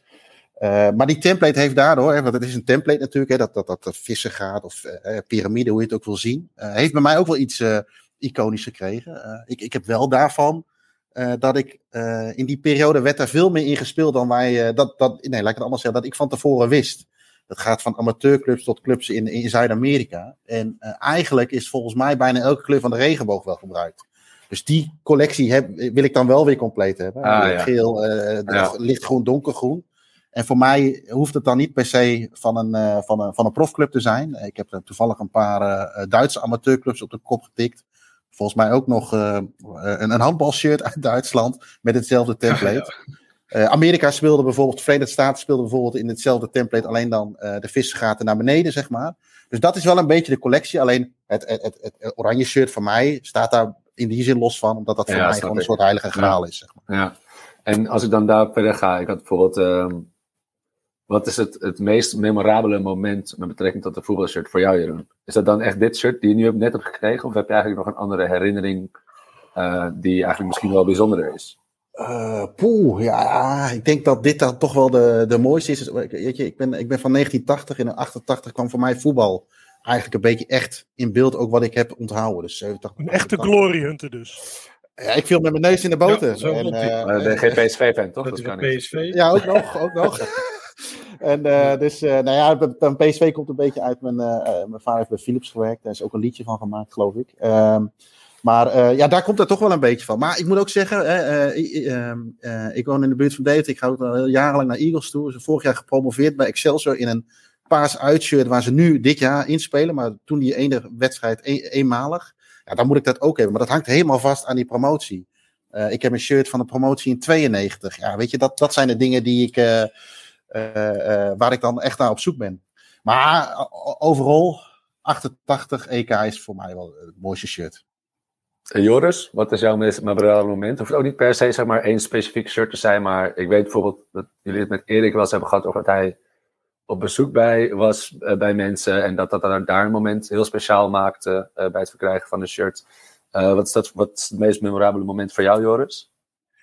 nou, dat is toch wel een specifiek shirt. Dat is, die ik net liet zien, van Spanje 88. Dat die eindelijk, die is heel lastig te krijgen. En als hij is, was hij onbetaalbaar. En nu Sideways is eigenlijk, eigenlijk net iets te klein. Het is, meer, het is een emmetje. En ik zoek eigenlijk een L of een XL. Maar uh, ik dacht, ja, deze kans hij is nu betaalbaar. Ik dacht, dit is echt de kans om een keer te hebben. Want uh, ja, toen kwam ik binnen. Dus ja, dan zit je echt, dan zit je echt te wachten tot hij binnenkomt. Is shit. Het is nu al drie dagen, het is al vier dagen.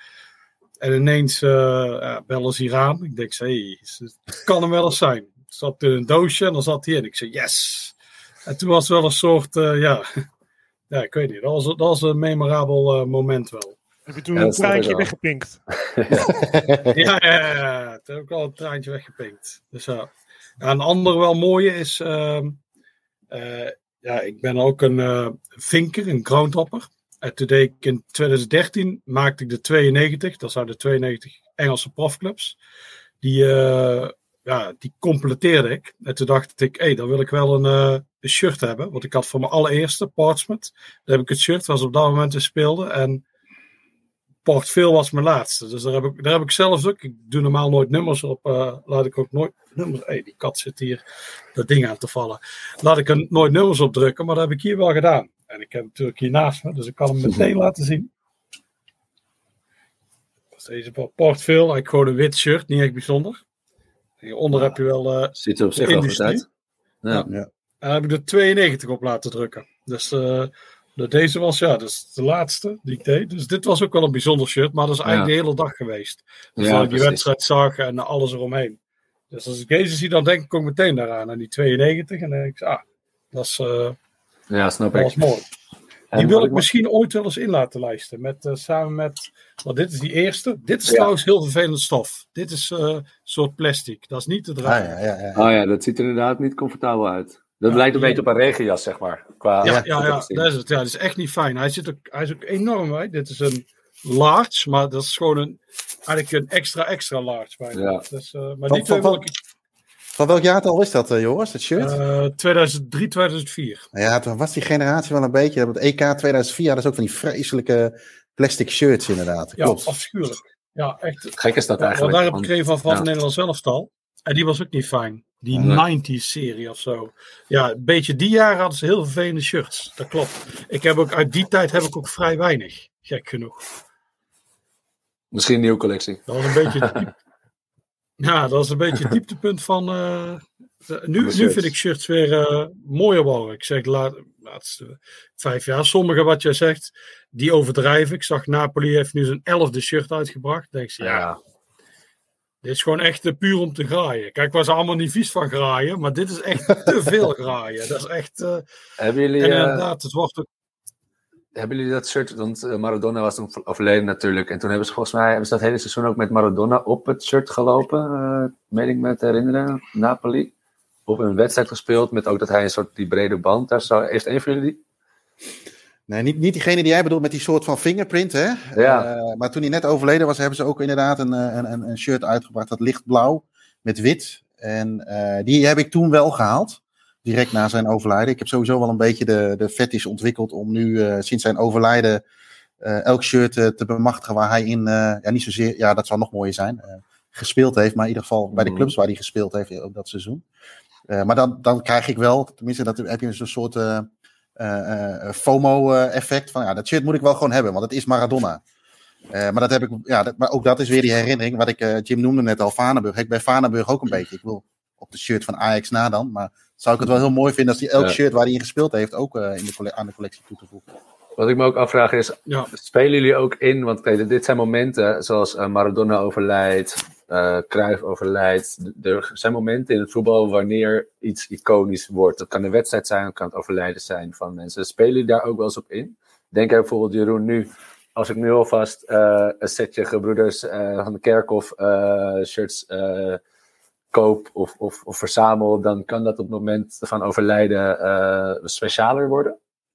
Oeh, uh, nee, nee, dat is een goeie, uh, leuke vraag. Uh, nee, dat, dat heb ik eigenlijk niet. maar nu kun je er wel over nadenken, denk ik van, dat is best wel interessant.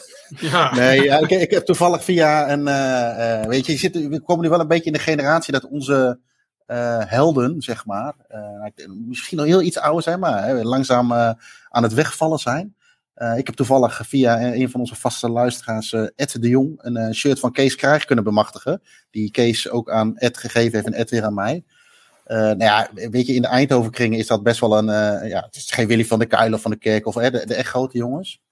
Maar ja, misschien is dat wel een potentieel dingetje. Maar ik, die zou ik nooit wegdoen. Voor mij, voor mij is dat geen, geen doel nee. om geld te verdienen aan het, aan het shirt, zeg maar. Nee, dat bedoelde ik ook niet mee. Ik bedoelde meer inderdaad van het soort van inspelen op het. Ja, want ik weet zelfs dus. Um, nou ja, we hebben nu natuurlijk dat Iataren nu uh, gaat uh, voetballen bij Ajax. Of tenminste, dat is de bedoeling. We moeten toch maar afwachten natuurlijk. Ja. Of hij ook daadwerkelijk gaat voetballen. Um, maar dat zijn wel dingen. Bijvoorbeeld, um, Anthony speelde in zijn eerste wedstrijd, of eerste wedstrijden met nummer 39. Uh, en ik weet dat de jongen die ik hiervoor sprak een tijd geleden, die heeft dat shirt van Anthony met nummer 39. En er zijn dingen zoals dus nog een apart nummer voordat iemand anders een, zijn eigen nummer krijgt. Ja. Dat zijn ook weer dingen die het shirt speciaal maken. Dus ja, ik ja, zat een beetje na te denken over verzamelaars, of je daar dan actief op in kan spelen, misschien. Ja, dat zou kunnen. Maar ja, dan moet je de, ben je al bijna een soort Pieter Visser. Hè? Dan moet je kunnen zien dat iemand een grote speler wordt. Ja. Uh, wat ik wel heb gedaan, mijn eerste Liverpool shirt. Uh, daar is ook uh, Steven Gerrard in gedebuteerd. niet toen ik daar was, maar wel in dat, in dat shirt. En ik heb toen later nog wel zo'n, ja, dat noemen ze dan zo mooi, zo'n nameset hè, van Gerrard. En hij is gedebuteerd met nummer 28. Uh, heb ik nog wel gekocht. Ligt overigens nog ergens op een plank dat ik het nog een keer moet, moet drukken. Maar dat vind ik dan wel weer tof, zeg maar. Maar het is niet dat ik nu al denk van, ja, zo'n Ihataren dat hij bij PSV debuteerde, van ah, dat, dat gaat er een worden, daar moet ik een shirt van hebben. Ook mm. een beetje omdat ik nu denk van, ja, weet je, um, het is niet zo... Um, het heeft ook een beetje met schaatsen te maken natuurlijk. Hè? Kijk, iedereen kan dat shirt gekocht hebben na, na dat ja. seizoen met van, nou weet je, die gozer, daar wordt een grote voetballer. Laat ik maar mm. Met nummer, ik heb geen idee waar die mee gedebuteerd is, maar het zal ergens in de 20 of 30 zijn geweest. Om dat te halen, zeg maar. Dus ik, ik denk dat dat ook wat minder uh, uh, waard zou kunnen zijn. Dan blijft het toch wel weer een beetje bij die herinnering hangen. Ja, en ik weet dat van Joris, jij uh, over het algemeen uh, sowieso geen lange mouwen. Uh, zoals de andere nee, mensen die wel eens eerder hebben geluisterd, toch weten ondertussen. Um, lange mouwen en of van Brazilië. En, ja. uh, en dan een apart shirt met geel en zwart. ja. Nee, maar en jij hebt ook liever geen, geen nummers en ja, namen op de, op de rug, hè? Dat weet ik van jou. nee, die heb ik niet zoveel. Ik heb er een, ik heb een paar van, ja, een aantal. Ik ben een Batistuta fan, dat is wel mijn favoriete voetballer aller tijden. Mm -hmm. Daar heb ik wel een aantal shirts van met zijn naam erop. Maar in principe ja, nog een paar andere voetballers waar ik wel. Ik wilde ooit een Litiché shirt van Southampton hebben. Is uh, lastig te krijgen. Maar uh, dat is uiteindelijk ook gelukt. Maar voor de rest heb ik het liefst dat er eigenlijk niks achterop staat. Dus, uh... Nee, dat zijn ook die verzameling. of verzamelaar, moet ik eigenlijk zeggen. Um, ja, eisen misschien die je hebt. want het zou natuurlijk. je hebt het over het algemeen niet. Dus als je dat nu opeens wel zou gaan doen, dan zou het misschien ook niet meer. Nee, nee, dan staat bij de collectie passen, zeg maar. Nee, dat, heb ik, dat is hetzelfde met die lange mouwen. Omdat ik altijd korte mouwen heb gedaan. Mm. Een keer eh, Fort William, dat is een club uit Schotland. Die verkocht hun match shirts voor een tientje. Dus ik dacht, ah, die koop ik even. Toen kwam ik binnen, het was lange mouwen. Dus ik dacht, ah, shit. Dat had ik eigenlijk moeten Ja. navragen. Want ik dacht, Ja. ik speel een korte mouwen. Want daar hangt er heel gek tussen. Als ik ineens iets met lange mouwen heb. Dus, eh, en ik vind het eruit zien als een heel rare pyjama. Dus ik vind ze ook niet mooi, die lange mouwen. Ik weet dat het heel populair is bij verzamelaars en eens. Maar ehm eigenlijk sinds corona, normaal hoor je nooit zoveel lange mouwen, maar ineens is daar het ding. Komt eigenlijk omdat Classic voetbalshirts daar een beetje gespamd heeft. Ik denk die er heel veel Hmm. hadden liggen. En die doen zo, kijk, long sleeve. Kijk wat mooi. Al die verzamelaars, oh ja, dat is heel mooi, dat is heel mooi. Dit moet ik mooi vinden. Allemaal kopen. dus ja, dan heb je ook zo'n nieuwe hype met die logo's. Die dan heat pressed. Dat is nou ook weer het nieuwe ding. Dat, ze maken elkaar ook helemaal gek. Maar ja, dit Ja, eh, dat, voornamelijk die nieuwe verzamelaars. Die allemaal met, in de coronatijd zijn begonnen. Maar dat is een zijpaadje. Ik heb dus in, in principe heb ik geen eh, eh, rugnummers. Nee, Ik heb er nee. één eh, van Willem II met Frans Sol. Dat is wel een. eh, toen op de. Eigenlijk de, wij deden met eh staantribune een ja, tentoonstelling met shirts. Ja, Shirt Ja, of Gold, hè? Eh heette het. Ja, ja, ja. ja. En eh, toen werd er één verloot. Eh, Willem II shirt van Frans Sol. En toen die Ferns van Roba, die heeft hem toen gewonnen en aan mij gegeven. Daar was ik al blij mee, want handtekeningen van Frans Sol en zo. Dus ik heb ook zelf ook heel weinig match-worn shirts. Ik heb ze soms per toeval, maar daar ben ik ook niet naar op zoek. Wat ik zei, ik heb die van Fort William. Die is match-worn, maar dat is puur omdat die geen merchandise uitbrengen. En dat soort dingen. Maar ik hoef ook, nou ja, stel ik zou een keer een match-worn Batistuta Fiorentina shirt kunnen krijgen. Dat is misschien de heilige graal die ik nog zou Ja, willen. Ja, dat is echt het ultieme. Maradona hebben we het natuurlijk ook over gehad. Dat is ook echt een held. Maar eigenlijk, is Mar- Ja. eigenlijk ben ik iets te jong voor Maradona. Dus ik heb 86. Daar heb ik Vlaarden van meegemaakt. Die titel in 87.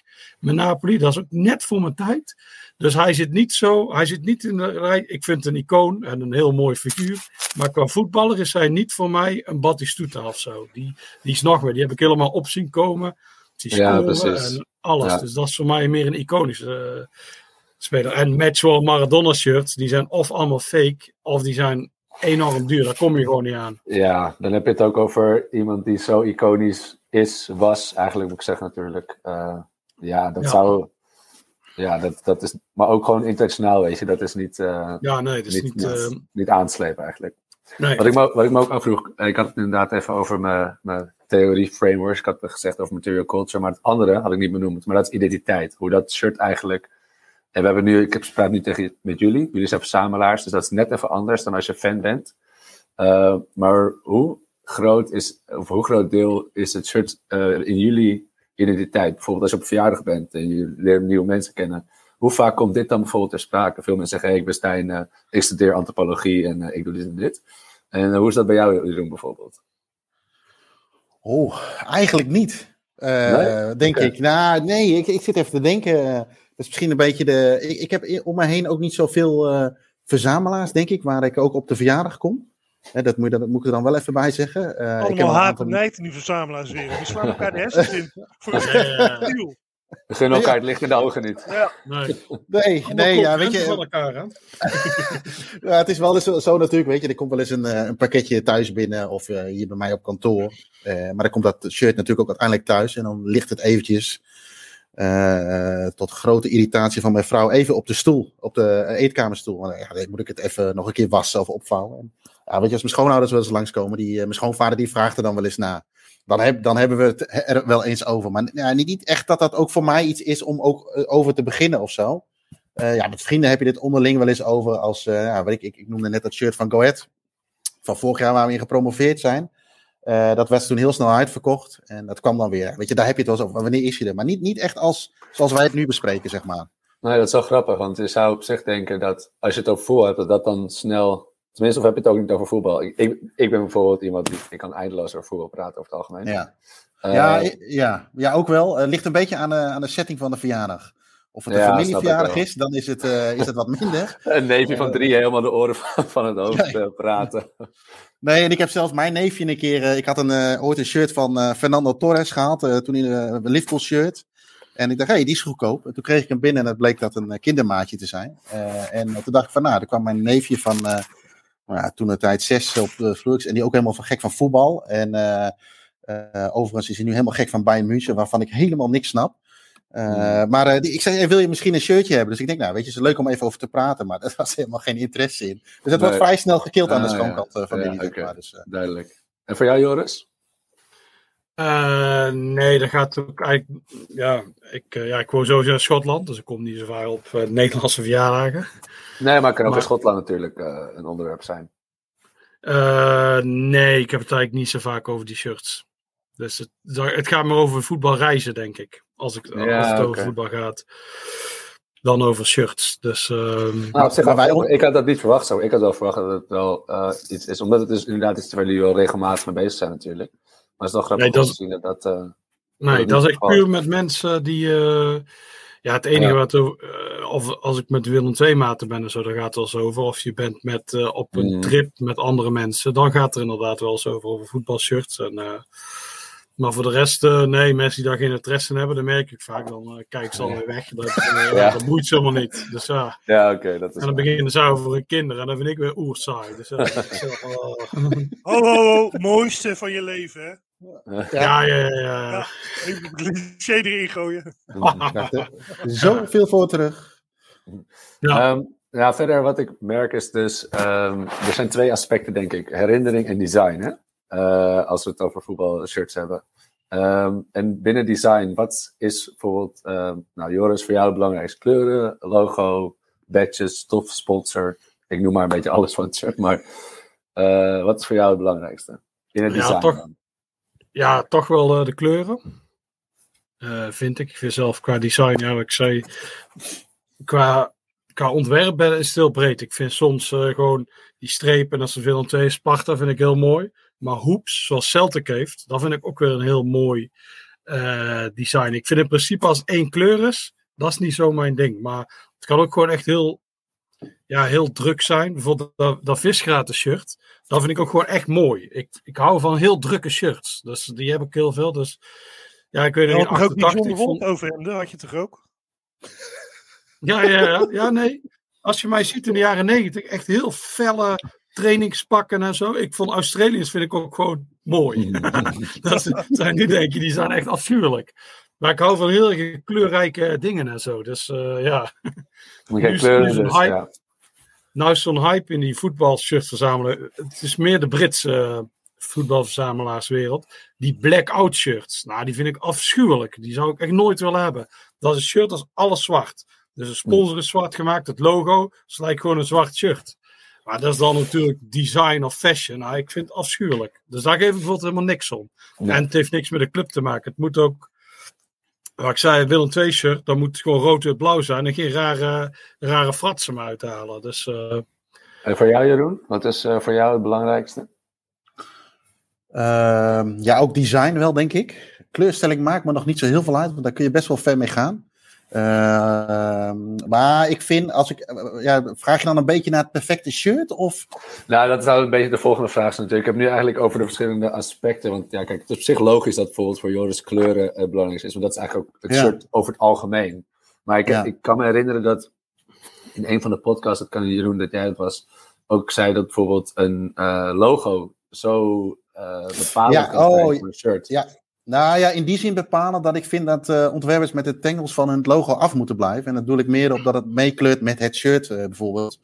Eh, ik denk dat we genoeg voorbeelden hebben de laatste jaren. En dan, kijk, ik, ik heb wel zoiets van, ik, ik vind het al vreemd dat er drie shirts moeten zijn, aan 90 euro de stuk. Mhm. nou, maar dat, dan heb ik altijd met het derde shirt mag je, wat mij betreft, wel een beetje experimenteren. Maar alsnog moet altijd het logo in de clubkleuren, of in de kleuren blijven zoals het is. En niet omdat jouw shirt toevallig licht, eh, eh, oranje, eh, lichtgevend oranje is, dat dan ook jouw.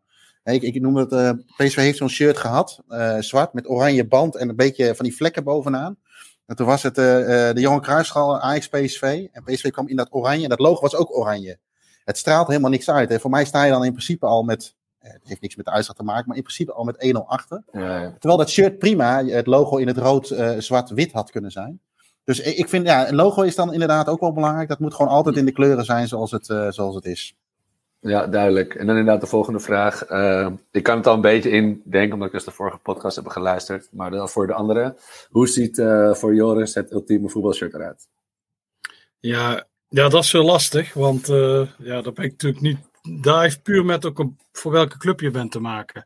Ik vind het Willem II shirt, vind ik bijvoorbeeld, dat is mijn ultieme shirt. Dat doet mij het meest. Als ik een shirt zie, je had zo clubs in, uh, wat lachen in uh, Roemenië, die heette Otelul. En die speelden in dezelfde kleur als ons. En dan krijg je meteen iets van, ah ja, dat is mooi, dat is mooi. Ik heb sowieso heel veel rode blauwe dingen. Maar ik weet nou niet kom, of dat komt omdat ik echt van rood en blauw, dat ik dat heel mooi vind. Je bent gewoon ja, nationalistisch. Ja, of omdat ja. komt dat het Willem II is. Dus dat weet ik niet. Want mijn, ja, ik moet zelf zeggen, ik, ik vind Willem II shirts over het algemeen wel mooi. Maar dan komt dat ik die tricoloren gewoon uh, wel, zelf wel mooi vind. Maar ik vind bijvoorbeeld ik, Go Ahead shirts kan ik ook heel mooi vinden. Omdat die ja, ook dat vind ik carnavals, uh, beetje nou, carnavals. Dat vind, dat vind ik een mooie. Ja, want daar... kleurrijk. Ja, ja, maar dat is, dat is carnaval. Het is... Uh, het kan, nou, mag voor mij best kleurrijk zijn. Alleen dat is een beetje... Ja, het kan wel, maar ik, het hoeft... Ik vind er ook geen Nederlandse kleuren. Dat klinkt misschien heel gek.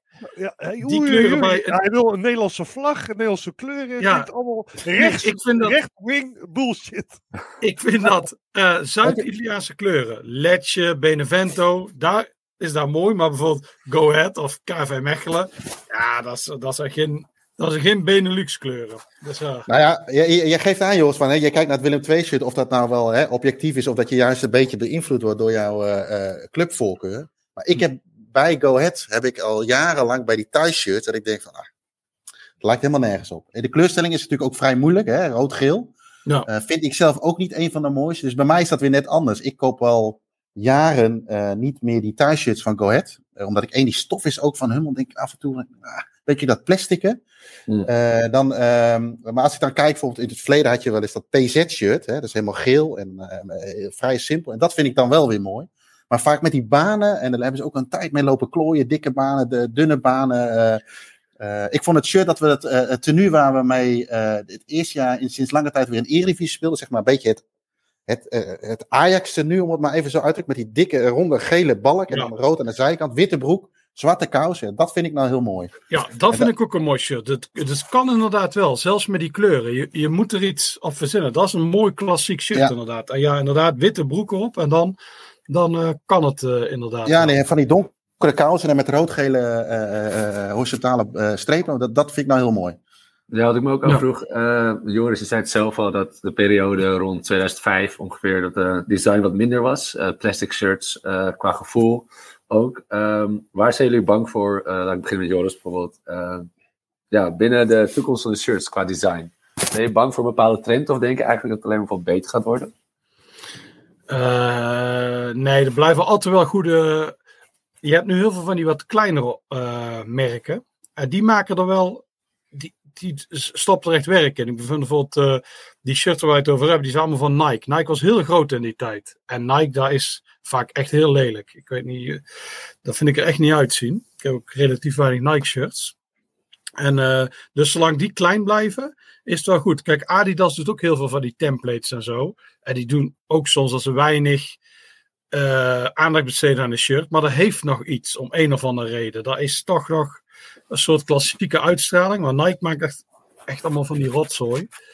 En uh, dus mijn angst is dan dat Nike alles gaat overnemen en dit doet. Maar op hmm. zich, ja, wat Jeroen net ook zei, het zijn vaak die derde shirts, die, zijn ook vaak, die kunnen ook vaak heel lelijk zijn. Net zoals wat Puma nu doet bij Dortmund.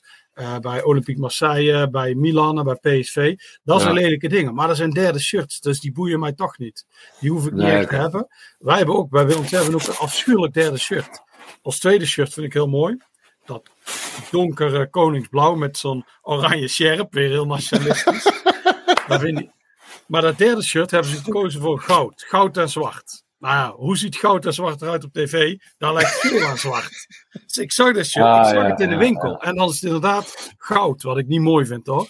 Maar het lijkt ook nog eens op geel-zwart. En dat is de kleur van de concurrent. Dus echt ah, afschuwelijk. Die hoef ik ook nooit te hebben. Is nee, heel, heel, apart, hè? Dat, want de Roodbijt maakt best mooie shirts. Ook van uh, Groningen gaan ze nu dan, of hebben ze al, gaan ze doen. Maar die zijn altijd best wel op nostalgie en zo. Uh, ja. En dat is met Sparta. En uh, dat ze daar dan, uh, het is een hele gekke move, dat ze dat shirt dan niet over nagedacht lijken te hebben. Ja, er is niet met, er lijkt met niemand gecommuniceerd of zo. Of ja. met mensen op het kantoor die het eigenlijk niet niks boeit. Ja. Zeggen, oh dat is mooi. Goud, want we bestaan nog 25 jaar, dus speciaal 150 jaar 125 jaar bestaand shirt. Alleen, ja, het lijkt gewoon echt veel te veel op geel-zwart.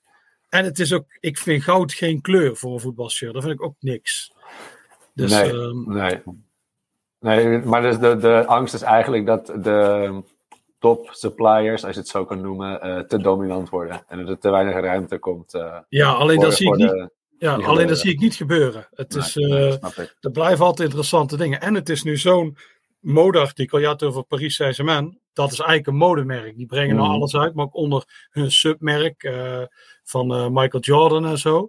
Dus dat is eigenlijk een soort echt ja, modewerk. Dus ze moeten er wel aandacht aan besteden. Ik vind, ik heb niks met die club, maar Paris Saint-Germain shirts zijn ook wel vaak mooi. Ik vind met die band en zo, ik vind mooie shirts. Alleen ja, dat, dat zevende shirt van hun, ja, dat is ook niet meer zo boeiend. Maar, eh, maar ik denk wel dat ze er echt aandacht aan, aan besteden. Dan zie je dat Nike bij Paris Saint-Germain, waar je ook weinig aan kunt verpesten, denk ik. Maar dat ze daar wel echt aandacht aan besteden aan zo'n shirt. Dus op zich zie ik de toekomst van voetbalshirts best, best zonnig in. Ja, Ja. ja. En jij, Jeroen? Ja, ik, ik, ik, ik, ik, ik herken dat wel een beetje inderdaad. Eh, Waar ik een beetje bang voor ben inderdaad is... en ik ook weer even kijken naar mijn eigen clubs. eh, en ik zie Nike bij Liverpool. Daar ben ik dan heel erg kapot van. Hoewel het uitshirt dit jaar wel heel mooi is. Eigenlijk een replica is van eh, het Roma uitshirt van het jaar daarvoor. En, ehm, maar ja, dat het een beetje eh, veel spielerij wordt. Ja, voor mij mag je inderdaad, wat Joris net ook al zei, met derde shirt mag je spelen. Even los van het logo. Maar het, het, het moet gewoon traditioneel blijven. En ik zie dat heel weinig terugkomen bij de clubs waar ik naar kijk, zeg maar. En dat vind ik wel jammer. Er wordt toch te veel net even wat mee gespeeld. Terwijl ik vind, nou ja, nogmaals, uh, thuisshit moet gewoon eh, Liverpool klassiek even rood. Eh, Dat je een keer een tierenlantijntje hier doet of zo. Maar zoals dit jaar ook met die, ja, wat is het? Een soort van bliksemachtige dingen er doorheen. En dan ook nog Ja, zo'n, vind ik ook niet mooi. ja, wat is het? Roze-oranje kleur. En dat, en dat vind ik wel jammer. Maar ik denk dat Nike daar een heel groot aandeel in heeft. Eh, al moet ik ook wel zeggen, ik vind Umbro en, eh, en Adidas echt wel klassieke voetbalmerken. Dus daar ben ik ook wel, wel wat... eh, maar die zitten af en toe ook in de hoek dat ik denk van nou...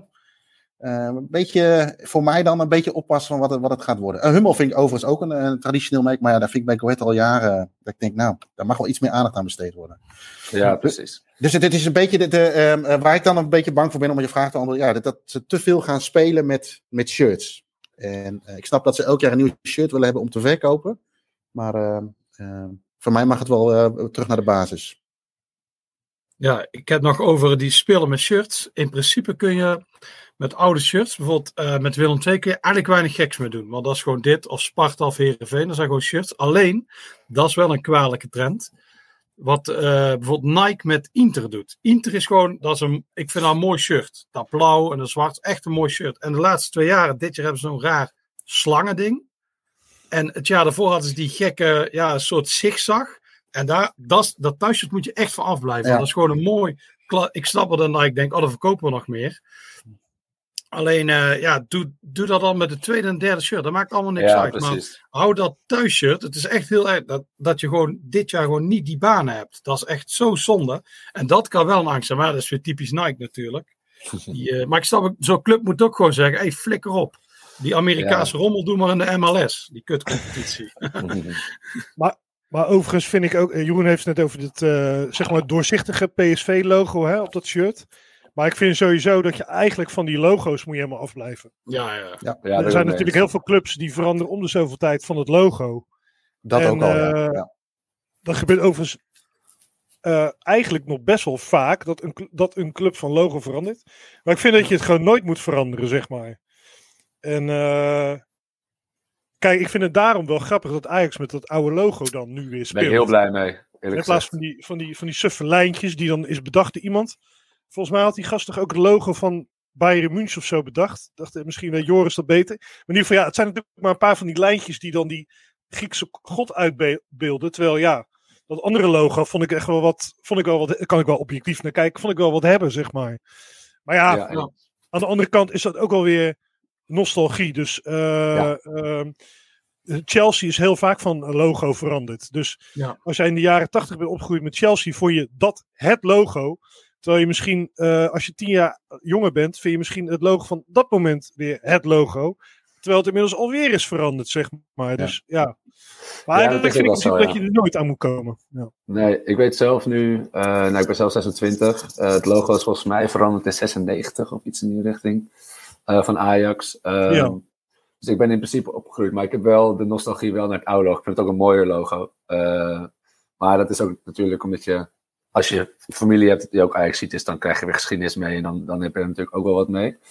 Um, maar bijvoorbeeld, ik vind het echt, Juventus bijvoorbeeld, ja. Ja, nee. Dat dit is gewoon letterlijk, dit is gewoon een, een, lang, een lange ei. Wat, wat, wat, wat is dat? Nee, dat is helemaal Het kut. is gewoon een lange ei, ja. Ik vind het echt belachelijk, maar ja.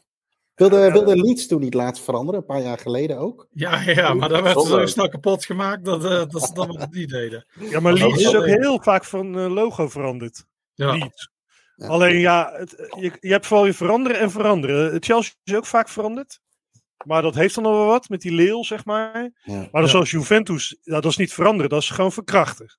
Ja. Ja, Misschien een beetje gevaarlijk nu in deze tijden met Ali B om dat te zeggen, maar Ja, ja. nee, Ja. dat, is, dat logo is echt ver, eh, verkracht. En ik, ja, ik snap niet dat je dat, ja, dat zal wel weer, ja, dat zal wel weer hip zijn of zo. eh, ja, ik weet het niet. Ja, het is. eh, ja, ik, heb we wel ik, heb wel eens, ik heb wel eens begrepen dat voor, PSV heeft ook wel eens in die felle uitshirtjes gehad, wat je ook wel veel eh, zag. Ik- volgens mij wordt dat nu wel ietsjes minder, heb ik het idee.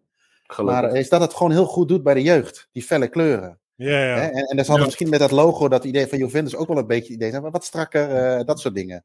Weet je wat ik ook altijd mooi vind? Die bullshit praatjes rond de presentatie van nieuw uitshirt. Ja, Dus, eh, Ja. Had Feyenoord had een, eh, had een nieuw uitshirt. Ah, ik vond het gewoon absoluut niet mooi. En dan was het dan blauw. En dan zat een beetje blauw. En er werd er een lulverhaal van... Ja, de stoeltjes van de Kuip zijn ook blauw.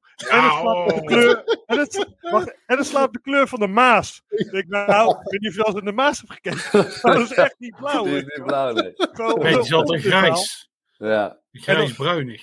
Ja, Nou en, ja, eh, wat, wat dat betreft, Stijn, misschien een vraag terug. Jij begon eh, over, eh, of, ik weet niet of het in de voorgeleide hiervan was of al in het begin, maar over dat shirt met Ajax en Bob Marley, die, dat derde Mhm. shirt. Als ik er gewoon kijk, ik, ik heb zelf bijvoorbeeld niks met, eh, met, met Bob Marley en ook niet met Ajax, Mhm. overigens. Maar als ik puur naar het shirt kijk, denk ik, nou ja, weet je, een zwart shirt met drie kleurtjes en that's it. Maakt dan dat Bob Marley dat hele verhaal dan voor jou het extra mooi? Of hoe kijk jij daar Eh, tegenaan? ja, ik vind dus wel. Er is één ding wat ze denk ik beter dat kunnen. Ik heb toevallig hier naast me liggen. Eh ik heb het uh, graag vers achterop. Dus ik als fan zijn heb ik natuurlijk uh, een speler achterop. Ehm, ja, ik vind sowieso. ik vind zwart mooi als er goede details in zitten. Dus eh, dat heb ik ook zeg met auto's zo. Weet je, als ik een mooie soort auto zie die leuke details heeft, dan vind ik dat gewoon mooi. Eh, het, en wat ik mooi vind zijn de drie kleuren, zowel in de letters als in de cijfers. Dus rood, groen, geel. Dat zie je sowieso niet zo vaak met, met eh, Mhm. ja, überhaupt design natuurlijk. Drie kleuren, dat het zo wordt omringd. Ehm, en ik vind de drie vogeltjes vind ik ook vet. Daar was Ja. het natuurlijk gedoe over met de, eh, met de Champions League. Ja. Het enige wat ik had ik graag zien is dat deze ook, die eh, stelletjes boven het Ajax-symbool, ook drie kleuren hadden Ja. gedaan. En dan was hij volgens mij echt helemaal af. Verder vind ik het gewoon een, eh, een mooi shirt. Ehm, ja, en hier snap ik trouwens wel. Kijk, als je hier dus het oude logo had gedaan, had het niet gewerkt, denk ik. Dus op zich, Nee, in nee, dat nee. opzicht, zit ik nu pas over na te denken hoor, eigenlijk. Ja, of dat- wit misschien of zo? Of wordt dat dan weer te strak? Of? Ik weet niet of dit erbij zou passen. Ja, je hebt wel drie banen hier, trouwens. Drie banen, dus die zou je dan misschien nog in de kleuren ook weer kunnen doen. Maar misschien wordt het dan weer iets En ik vind veel. overigens ook dat het een badge moet zijn. Je moet het kunnen beetpakken, dat logo, zeg maar. Ja, En eens. niet dat er ingedrukt is. Dat vind ik ook zo lelijk. Als gewoon erin, dat heeft Feyenoord ook een tijdje gehad. Dat is helemaal geen geld voor die badges. Was Ja. er ingedrukt. Nee, dat is Ik- ik- niks. nee. Dat vind ik Nee, je moet ingenaaid zijn, bedoel je? Ja, Ja, Ja. ja, ja, ja. Ja. Je moet Ja, vind het ik ook. Bij wijze symbolisch kunnen kussen. Maar hè, daar had je het net nog een beetje in de intro over. Maar dat is natuurlijk ook weer. Dat is weer een apart kussen. onderwerp. Dat is een apart onderwerp. Ja, nou dat is wel iets waar ik natuurlijk ook naar kijk, hoe de spelers ermee omgaan. Ehm, wat wil ik nou nog zeggen? Ik had toch iets op mijn hoofd? Nee, ik weet het maar niet uit. Ja, met het logo, badge. Nee, ik weet het maar niet uit. Ehm, even kijken. Ehm, nou, we hebben het al heel even over gehad, over massaproductie en zo. Ehm, wat ik me afvroeg, eh, ik begin wel even bij Jeroen. Hoe heeft de, ja, de ontwikkelingen, hoe heeft die jouw standaard beïnvloed met betrekking tot de authenticiteit van shirts? De- nou, ehm, eh, waar ik een tijdje heel erg eh, ehm, eh, irritant vond, waren die templates. En dat er heel veel clubs. dezelfde, nou, ik vind EK 2004, hebben we net al een keer eerder genoemd. Dan, daar, daar zag je het heel erg terug met die Nike template. Maar ik denk als je naar de historie kijkt, dat het al eigenlijk al van, ehm, vanaf ja, het begin dat ik shirtjes ben gaan verzamelen, eigenlijk stiekem ook al wel zo is. Alleen voor mijn gevoel is dat toch wat, ja, was dat toch iets authentieker, maar dat is misschien de herinnering er ook aan. maar, poeh, ik heb wel het idee dat door die massaproductie of, of authentiek, nou, over authentiek gesproken, laat ik het dan zo zeggen, dat dat wel veel minder belangrijk wordt bij clubs.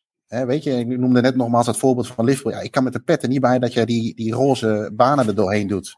maar dat zal dan ook waarschijnlijk wel weer een template zijn. Of Nike die bepaalt gewoon. Dus uh, in die zin kun je daar ook ja, over, maar weer over zorgen te spreken. Uh, ook wel weer zorgen maken dat de kledingmerk het echt bepalen. Maar misschien was dat vroeger ook wel zo hoor. Dat, dat durf ik niet zo goed te zeggen. Alleen het was allemaal wat, wat, wat minder gericht op de commissie, heb ik het idee. En als je kijkt, dus zeg maar, dat gaat dan inderdaad over de ontwikkeling van de shirts nu, maar met je eigen zoektocht. Als je kijkt naar bijvoorbeeld, ik weet dat jullie in andere podcasts het ook wel hebben gehad over hele goede namaakshirts worden soms ook geaccepteerd. Uh, had je dat bijvoorbeeld uh, eh, 15 jaar geleden ook gedaan? Nee, want ik denk dat dat wat anders is. Het heeft ook met prijs te maken. Hè? Joris had het net over Spanje 88. Uh, ja, weet je, eh, de, de, de, uh, corona heeft er ook voor gezorgd dat de shirts uh, ja, soms bijna onbetaalbaar zijn, zeg maar. Of in ieder geval enorm gestegen zijn. Ehm, ik heb het bijvoorbeeld heel lang gedaan met een EK88 namaakshirt. Nou, weet je, vind ik wel prima. Vijf tientjes is goed. totdat ik dit natuurlijk tegenkwam. dacht ik van, ja, weet je, daar moet ik, moet ik nu wel van profiteren. Uh, dus nee, dat, dat, vroeger was je daar helemaal niet mee. Maar ik heb ook het idee dat het vroeger helemaal geen dingetje was. Uh, nu zit je juist heel erg te kijken van, als ik wat binnenkrijg, is hij überhaupt, is het een goede oude replica of is hij inderdaad uh, in China nagemaakt, zeg maar. Dus dat vind ik wel, een, dat vind ik wel lastig. Ik heb ook met het EK88 shirt echt wel bij de kennis even moeten navragen van, ja, is dit echt eentje? Of is dit er zo eentje die nagemaakt is en voor veel te veel geld verkocht is? We zagen laatst een van de week was er nog een discussie op, op Twitter over het uitshirt van, van Oranje in 88. Uh, eh, er is in de, de laatste jaren zo'n blauwe variant van het, van, van het thuisshirt, mm. hè, van het oranje shirt naar boven gekomen. En heel lang is dat geweest van, is dat het uitshirt? We hebben natuurlijk niet in een uitshirt gespeeld op het EK. Dat was niet nodig. Uh, maar die bleek dus, nou, die vraag kwam nu weer naar voren. Ik, ik heb het wel eens gevraagd bij oudspelers. Nou, die herkenden het niet. Nou, ik denk toch dat oudspelers dat toch wel zouden moeten herkennen als trainingsartikel of als uitshirt. Maar die is dus, er kwam nu weer een keer naar voren. En blijkbaar is er ook iemand die heeft dat ding voor 500 euro kunnen verkopen. En dan denk ik, ja, oei. Dat is helemaal gevaarlijke ontwikkeling. En nu weet ik dat van het blauwe uitshirt wel. Maar ik heb bijvoorbeeld nu wat. Ik, vind, ik ben ook wel een liefhebber van de Fiorentina shirts van de jaren 90. Ja, die komen ook. Hè. Uh, Joris noemde dat. Je hebt dat shirt met die, met die swastika. Um, ja, die had ik nog niet in de collectie. Die wilde ik wel graag hebben. Maar die komen ook ineens massaal de markt op. Allemaal nagemaakt. Uh, je kunt het aan details, zou je het kunnen zien. Uh, maar ja, ik zag er toen een keer eentje en dan kreeg ik hem binnen. En dacht oké, is hij nou wel of niet echt? Dus dat vind ik wel een, uh, dat vind ik daar wel heel lastig aan, aan de massaproductie. Ja. Je weet gewoon niet meer of het wel of niet echt is. Nee, snap ik. En bij jou, Joris? Uh, ja, ja, dat is inderdaad lastig. Wat ik in het begin al zeg, soms zie ik het niet. Ik weet die shirts uit de jaren 90 die ik heb gekocht. Toen was er nog geen. De enige nepshirts die je had, die haalde je in uh, Spanje. En die zagen er, uh, die leken in de verste verte niet op, op de echte shirts. Maar tegenwoordig is het lastig. Want inderdaad, die, je ziet veel van die Fiorentina shirts. Bijvoorbeeld met die swastika of Nintendo. En dan zeggen ze, ja, dat is dead stock. Dus dat is ineens zomaar ergens gevonden. Maar er is zoveel gevonden, dat kan bijna niet. Want die swastika shirts zijn destijds vernietigd. Of heel veel, maar ze blijven maar komen. Die heb jij natuurlijk wel, hè? Ja, ik heb me wel. Ik heb ook een echte. Dus ja. ja dat, dat uh, past wel in de rest van je verhalen. Ja, is niks mis met een logo. Dat is gewoon een Hindustaanse... Uh, Hindustaanse zonneteken. Ja. Alleen die uh, napshirts, die doen vaak, die zijn eigenlijk beter dan het origineel. Want origineel is dat logo gewoon in het materiaal uh, verwerkt. Ja, dus, ja. En die napshirts, daar hebben ze dat logo opgenaaid. Dus het ziet er eigenlijk beter uit, maar dat is wel mm -hmm. het napshirt. Dus het is, ja, het is heel lastig. Zou je dan zeggen dat je kritischer bent geworden? Of juist uh, sneller denkt van, oké, okay, eigenlijk kan ik het niet zeggen, dus is het oké? Okay. Een beetje op die manier. Ja, ik vind het lastig. Ik zou wel balen als ik bijvoorbeeld veel voor een shirt betaal. Als, stel ik betaal voor zo'n Fiorentina shirt 20 euro. Ja, als ik dan verwacht dat ik een echte krijg, dat zou wel heel naïef zijn. Dus ja, ja ik heb bijvoorbeeld van Napoli. Ik was een keer in Napels en toen stond er zo'n kraampje die verkocht allemaal van die NR shirts, dus uit de jaren 80 van Maradona. Ja, die waren allemaal een tientje per stuk, maar die waren toen, die, waren niet te krijgen ergens. Die, die, zie je nu pas, uh, nu zijn die remakes. Dus ik heb die stuk of drie uh, heb ik toen gekocht van, uh, ja, ik vond een mooie shirt. Maar daar weet ik ook van dat die nep zijn. Dat is ja, zelfs andere materialen zo. Maar ik dacht, ja, die zie je nooit langskomen. Daar kom je niet aan. Want destijds werd er commercieel gewoon heel weinig op de markt gebracht. En uh, dus ja, dus dan vind ik het niet zo erg. Ik vond dat gewoon mooie dingen. En uh, toch een herinnering aan Napoli. Ik dacht, oh, Maradona speelde daarin. Maar ja, ineens, uh, ja, NR maakt ze opnieuw. Maar ineens wordt er ook zogenaamd heel veel gevonden. Maar dat kan gewoon echt niet. Het kan gewoon niet dat er ineens honderden van die shirts zijn.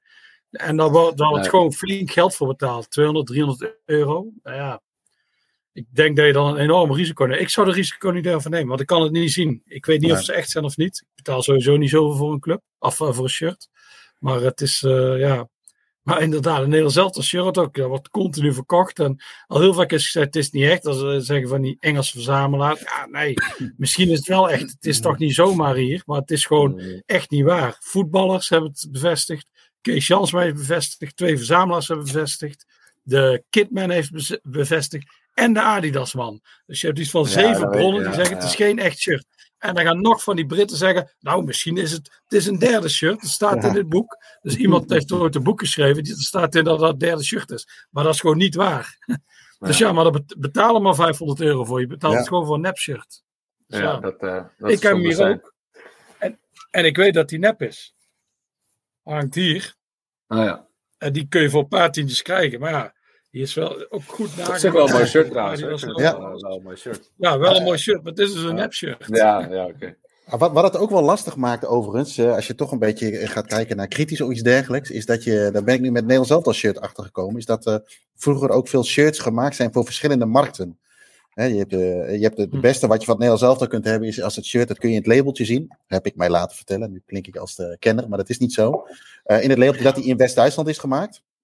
Uh, maar je hebt ook nog uh, varianten voor de markt Zuid-Amerikaanse, Ierse, uh, Engelse, Aziatische heb je. Nou, ik, ik heb nu de Aziatische, die schijnt dan volgens de kennis de meeste dichtbij te komen, zeg maar. Hè, van, en maar maar ik heb wel eens een, volgens mij dat, Joris, moet je misschien even corrigeren als het niet is, maar het is volgens mij die Ierse, die ziet er enorm nep uit. En ik ja, dacht altijd, dat is een nep shirt. Dat is er eentje uit Azië. Ja. Dat, is, dat is niet te doen. En er werd gewoon 500, 600 euro voor gevraagd. Ik, ja, welke gek gaat het ervoor betalen? Maar dan blijkt het achteraf dus weer in die tijd eentje voor die markt gemaakt te zijn. En dat, dat wijkt dan weer net even iets af. Dus het is tegenwoordig best wel moeilijk te herkennen of een shirt wel of niet uit die tijd komt. Even los wat je ervoor betaalt. Ja. Ik, ik, vind het al, ik vind het fascinerend hoor. Ik vind het ook fascinerend dat mensen zeg maar, het kunnen herkennen of iets nep is of niet. Of waar het vandaan komt of niet. En dat ja. doet me weer herinneren aan dit nummer. Nee. Uh, we hebben toen, uh, nummer 20 hebben de, de, de top 25 klassieke voetbalshirts. En heeft een, iemand heeft het, de cover ontworpen, Emilio Sansolini. Dus die hadden wij al die shirts doorgestuurd. Nou, je moet die shirts moet je even een afbeelding van maken. Want dat wordt dan de cover, zeg maar, met die 5 keer 5 uh, shirts. Dus daar zat ook het Ajax-shirt zat ertussen. Mm. En toen zei iemand, dat klopt niet. Dus wij zo echt zo kijken en ik zo plaatjes van Ajax kijken op, uh, op internet van die periode. Ja, hoezo? Dat is toch gewoon, dat is gewoon het goede shirt, weet je wel. Dus naar die mouwen kijken en alles kijken. Het logo natuurlijk en het, uh, het kledingmerk. En ze nee, dat is niet het Ajax wedstrijdshirt. Ik zei zo niet. Nou, het is uh, dat befje daar, dat is wit. En dat was het shirt wat ze in de fanshop verkochten.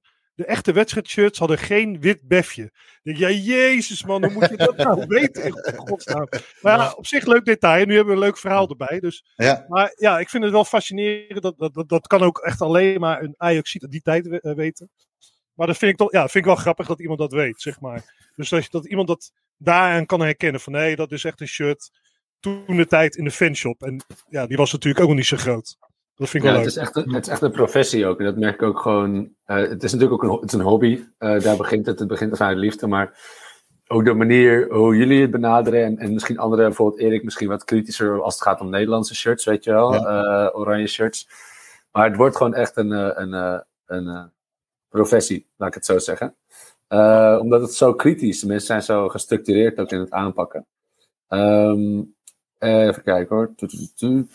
Wat wil ik nou vragen nog iets anders? Oh ja, wat ik ook grappig vind, is dat je heel erg merkt dat als we het over authenticiteit hebben, er zijn, eh, nou, we hebben het natuurlijk gehad over iconisch. Ehm, maar er zijn momenten, ehm, of bepaalde verkeerde drukken. Volgens mij had eh, Erik had het over een Robert shirt van halve finale, wat gedragen was, wat een fanshirt bleek te zijn. Het is heel grappig om te zien dat er verschillende ja, aspecten zijn die een shirt eh, uniek maakt, maken, of, of authentiek, zeg maar. Denk aan eh, geschiedenis, denk aan design, of eigenlijk alle afwijkingen. Mhm. Dus ik, was, was het Joris die zei van, ja, ik hou ook wel van de meest aparte shirts. Of een van jullie in ieder geval de vorige podcast. Dus eh, wat is bijvoorbeeld voor jullie het meest bijzondere of aparte shirt wat jullie hebben? Ehm, Eh, ja. Ik begin wel bij Joris anders.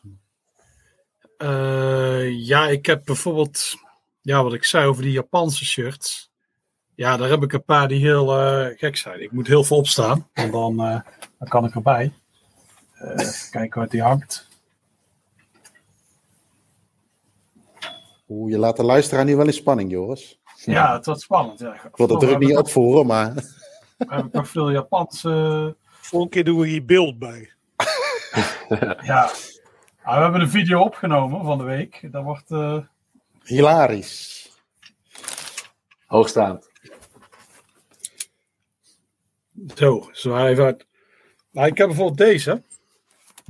Die is van eh, Frontale Kawasaki. Maar dat is echt een heel Japans shirt. Dat is, dit kan ik zonder logo. Ik zou kunnen zien dat dit Japans is. Ja, jullie kunnen het thuis niet zien. Maar het lijkt. Het is een satelliet die in de ruimte. die in de ruimte vliegt. En eh, ja, dan zie je de sterrenhemel en zo. Maar dat is zo enorm Japans, dit. En de club Dus, heet eh, Kawasaki, van Kawasaki Motors. Dat nou? nou, volgens mij is dat een stad. oh, ja. Daar. Dus eh, ja, volgens mij is ze ook afgelopen jaar kampioen geworden. Maar dit soort. Ja, Glory Hunter. ja deze is ouder. Hè? Ik, wa- ik was al fan voordat eh, ze succes hadden. Fanatiek, fanatiek volger. Fanatiek volger. Dus, Seizoenskaart. Kan helaas niet Ja. gaan. ja, dus deze is. Ja, dit is niet het meest. Ik heb nog. Ik denk nog wel andere ertussen hangen. Maar hier denk ik meteen aan van. Ja, dit zijn heel gekke designs. Die je eigenlijk alleen maar in. Eigenlijk maar alleen maar in Japan kunt zien. Net zoals. Oh, ik heb er nog één. Ik heb er nog heel veel. Dit is ook echt typisch Japans. Dit is ook, zo, ook een club. Hier wordt eh, Jim heel wild van. De Shinji On- Ono. Ja, held. Die nog steeds voetbalt. Maar dit is ook zo Japans. Met zo'n tempel en zo. Dus dat is ja, de bijzonderste shirt die ik inderdaad heb. Dat zijn echt die, echt die Japanse, Oh ja. Oh, ja ik die. Japanse dingen. Heb jij ook een van deze shirts uit het boek? Met, eh, Ja. dus zo- Ja. heb je zo'n shirt van, een, van een biertje en een shirt Ja, met ja, ja, ja, ja, ja. Is het een boek ik heb van wel jullie een- of is het een ander boek? Dit is de, eh, de A to Z of Weird and Wonderful Football Shirts. Broccoli, Beer en Bruce Bananas. Dat is een boek van Richard Johnson. Oké. Ja, Maar er staan allemaal hele bizarre shirts in. eh, ja, met eh, hier met eh, eh, Homer Simpson. En Ja. ja, ja Alleen, alleen Ja. die shirts, die zijn heel makkelijk te krijgen. Ik heb bijvoorbeeld een van eh, Palencia, met die, met die spieren, Ja. want die is paars. Ik ben fan van de paars. Ja, en bijvoorbeeld die daar op de achterkant, volgens mij zie je die ook met die, met die eh, garnalen. ja, ja. Ja, die, dus daar heb ik er twee van. Maar die kun je heel makkelijk krijgen via classic voetbalshirts. Dus, eh, ja, ja. En die zijn inderdaad, die zijn wel gemaakt voor, daar zit het heel idee achter van, ah, die maken we, die zijn bijzonder, dus er wordt over gepraat. Je hebt bijvoorbeeld zo'n club in Engeland, eh Beedale, die, eh, daar zit bij een worstenfabriek. En dat shirt, Ja. zijn heel lelijk, die moet je maar eens opzoeken. Ja, Dus oh, deze. Ja, ja, ja. die bijvoorbeeld. Daar zie je die, die worsten dan eh, liggen, of die worsten met ketchup en zo. Het lijkt bijna een grap, gewoon. Ja, daar is het ook eigenlijk. Het is echt Ja, bedoeld. Ja. Het is bewust cult, zeg ik. Eh, ja, Ah, daar zijn ze. ja. Ja, daar zijn ze. Dus, Ja. eh, je dus zou maar niet van je. worstjes houden. Dan is dat zo'n shirt natuurlijk als supporter wel heel eh, lullig. ja, Theo PSV zou Ve bijvoorbeeld maar één, vegetariër. eh, ja, Ja, zoiets, ja. Hebben we geen, eh geen eh, kroketten eh, voor, eh, hoe heet die ook weer, die oud Michiel Kramer. nou? Ja. Kramer. ja. ja. Ja, maar die eh, ja, van die Hier. serie heb ik er toen. Eh jouw shirt. hey, daar is hij. Oh ja. ja Ah, ik. wat gek. Ja. Ja, dat is heel apart dit. De Space, daar een- de Space Brothers Special heet die. Ah, kun je, daar, kun je van die pagina's een foto maken en aan mij sturen? Dan weet ik nog iets meer over de achtergrond van dat shirt. Ja, ja, ja. En Jeroen, je, je zei zelf dat je absoluut niet het logo moet veranderen. Uh, Kijk, we hebben het al een paar keer genoemd. Herinnering is een, is een groot gedeelte van een voetbalshirt. Uh, wat doet volgens jou, en ik weet bijvoorbeeld dat Joris absoluut vindt dat we niet aan de kleuren moeten komen, eigenlijk. Uh, Wat doet het veranderen van zoiets met de betekenis van zo'n shirt? Voor, je, voor jou, Joris? Uh, als zeg de kleuren veranderen. Ja, voor jou zou het kleuren zijn, misschien voor jullie een logo. Dat, uh... Ja, ik vind bijvoorbeeld Cardiff City, dat, dat zijn de Bluebirds, die spelen in blauw al heel lang. En toen kwam daar een uh, ja, Maleisiër, Vincent Tam. En die zei, nou, wij willen groot worden op de Chinese markt. Hij is een, uh, hij is een van Chinese origine, Aziatische markt wilde hij. Dus die Bluebird moet weg en er moet een draak worden. Dat was al heel erg. En de clubkleuren moesten rood worden, want rood sprak meer aan. Hij zei, ja, in de meeste, in de Aziatische landen zijn de meeste mensen fan van de club in het rood. Dus Liverpool Man United. Ik dacht, dat heeft volgens mij meer met succes te maken dan met die kleur. Maar dat was toen zijn idee. Dus toen hebben zij twee seizoenen in het rood gespeeld. En uh, die draak, die stond ook nu in het logo. En ja, dat is natuurlijk echt helemaal niks. Dan, dat is echt de identiteit van die club. Ze waren het stadion al kwijt. Ze waren nu stadion verhuisd. Dat kan nog. Ik ben er zelf niet fan van. Maar als je ook nog je clubkleuren en je logo verandert. Ja, dat is natuurlijk... Uh, ja, dus dat is identiteit dat, dat, eigenlijk. Ja. ja. dan ben je eigenlijk een soort franchise, wat je in Amerika hebt. Dat dan voor de, weet je, de Brooklyn Dodgers werden ineens de LA Dodgers en uh, dat soort dingen. Dus die, die verschuiven. En dat, en dat vind ik juist dat je er niet moet hebben in.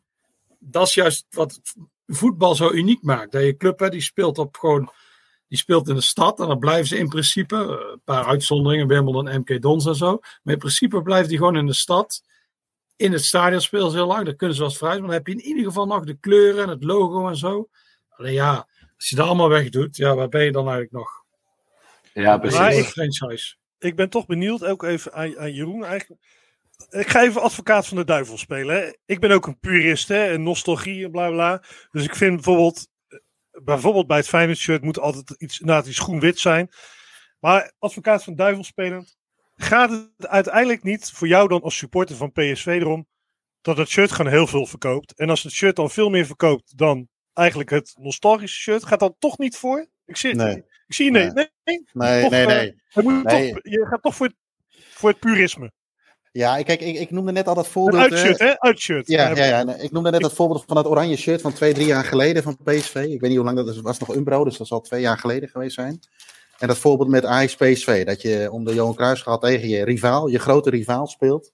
En dan kom je in zo'n vodje aanzetten. En dan mag het voor mij uh, 8 miljoen keer verkocht worden. Maar ik vind dat je als club heb je een bepaalde identiteit, een bepaalde uitstraling. En dan kun je bij PSV ook over de thuisjes trouwens heel lang discussiëren. Want dat vind ik de thuis ook wel. Dat wordt zo vaak veranderd. Kijk, ja. een Feyenoord shirt, een Ajax shirt. Nou, Willem II misschien ook. Hè. Dan weet je meteen, dat is die club. En dat kun je ja. aan zo'n shirt kun je dat niet zien. En, en, dat het dan veel vaak verkocht wordt, is voor mij geen reden om het wel te doen.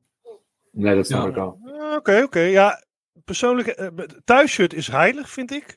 Mm. Uitshirt, ja, dat is al zo vaak veranderd. Dat maakt me eigenlijk, ik vind het heel vaak lelijk, maar dan heb ik zoiets, als het maar verkoopt. Het maakt me eigenlijk niet uit. Nee. Behalve, ja, dat logo dan weer niet. Moet niet de logo zitten kutten. Maar, uh, ja, voor mijn part mag het uitshirt uh, paars met gele stippen zijn. Maar dan moet het wel heel veel verkopen, hè? Anders, anders niet. Enige, nee, uh, moet, nee. ja, maar, maar, wij zoveel geld, hè? Dus ja.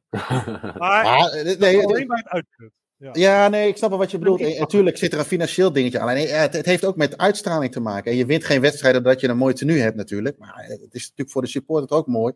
En we noemden net ook al wel een beetje een, het is ook wel een beetje een mode-item. PSV heeft toen in dat jubileumjaar uh, dat blauwe uitshirt gehad. Met kraagje. En uh, overigens met gouden uh, accenten. Daar was dat wel, vond ik dat wel mooi op. Maar goed, dan kun je ook nog eens een keer, ja, als je dan toch een shirt draagt, kun je dat nog eens een keer dragen. Zoals dat oranje shirt, man, dat, dat, doe je alleen als je bij school uh, klaar over speelt. Dan doe ja, je een keer nou, aan. Uh, als, als nou de jeugd, hè, wij zijn al oude, oude wijze man inmiddels, maar als nou de jeugd het heel tof vindt en heel veel wordt verkocht, dan nog steeds vind jij not done. Ik persoonlijk wel, maar ik, ik, ik snap, want ik heb er toen een keer nagevraagd bij PSV waar het idee vandaan komt. Mm -hmm. Die ja, kleuren die slaan aan en dat gaat om, uiteindelijk om geld inderdaad, klopt. Maar ik zou daar nooit ja. voor kiezen als club. Nee. Maar goed, dat is ook het nostalgische natuurlijk. Hè. Weet je, het draait uiteindelijk om geld in voetballerij. Zo werkt het, snap ik. Ja, dat had Ja. ik precies hetzelfde met dat eh, over Cam- Cambodja en ontwikkelen en plastic. En, en ik zit er ook al eens over na te denken van ja, hoe kan dat? Sowieso, hoe kan het misschien wel goedkoper? Want vroeger eh waren, werkten voetbalshirts redelijk ehm, gelijkmakend, zeg maar, in het stadion, weet je wel. Op een gegeven moment kan je dan niet meer zien in principe of iemand nou heel rijk of arm is, omdat hij hetzelfde shirt als jij zou dragen. Mhm. Maar wat ik net al zei, je betaalt nu zoveel dat er zijn zoveel mensen die het niet kunnen betalen. Eh, en ook niet Ja. willen betalen, terecht ook trouwens.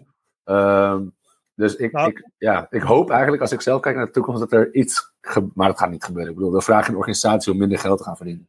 Dat is gewoon, ja, ga dat eens door proberen te duwen. En er is nog een hele, maar goed, dat is eigenlijk een ander onderwerp, nog een hele subcultuur die helemaal geen shirt wil dragen, maar die willen juist allemaal in exact dezelfde Noordface jas lopen.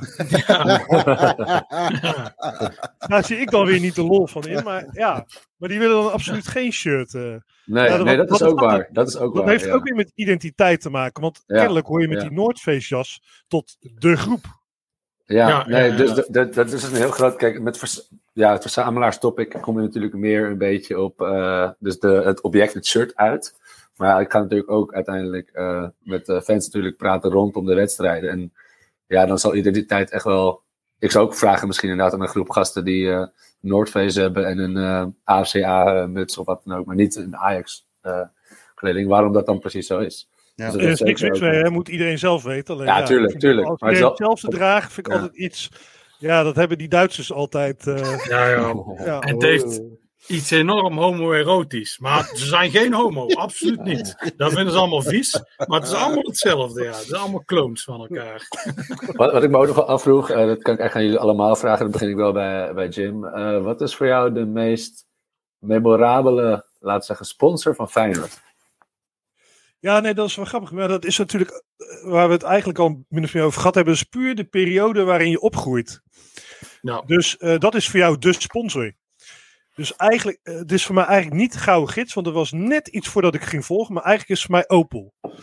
En ehm, toen heeft Feyenoord ook nog een tijdje in Vectra, met een soort Opel met Vectra gespeeld. Dat vind ik ook heel mooi. Maar dat is gewoon puur omdat het mij aan die periode doet denken. En eigenlijk wat voor heel veel fijn sports van een beetje mijn generatie, eigenlijk net iets ouder, is het HCS-shirt. Dat is ongeveer het ultieme. Want dat was de donkerste periode, zeg maar, van Feyenoord in de meest recente geschiedenis, was die, eh, het HCS-shirt. Dus dat vinden veel mensen dan mooi. Maar dat is puur, en dat is heel gek, omdat het toen zo kut ging. Want als Ja. je, want als je Ja. er toen bij was, dan ben je, echt echt ben je maar echt een fan, echte. zeg maar. Ja, ja, Weet je wel? En ehm, ja, eh, eh, dat, dat is eigenlijk een hele gekke nostalgie. Dat heeft niks met. Ik kan me voorstellen dat Ajaxide met ABN Amro, met, eh, toen in, eh in 95 in Ween, dat voor hen, heel veel mensen dat het shirt is, want dat was het hoogtepunt. Mm. En ik denk voor fijn, voor fijn supporters is het shirt van eh, HCS is gewoon een, een, een, een felbegeerd object, omdat het toen zo kut ging.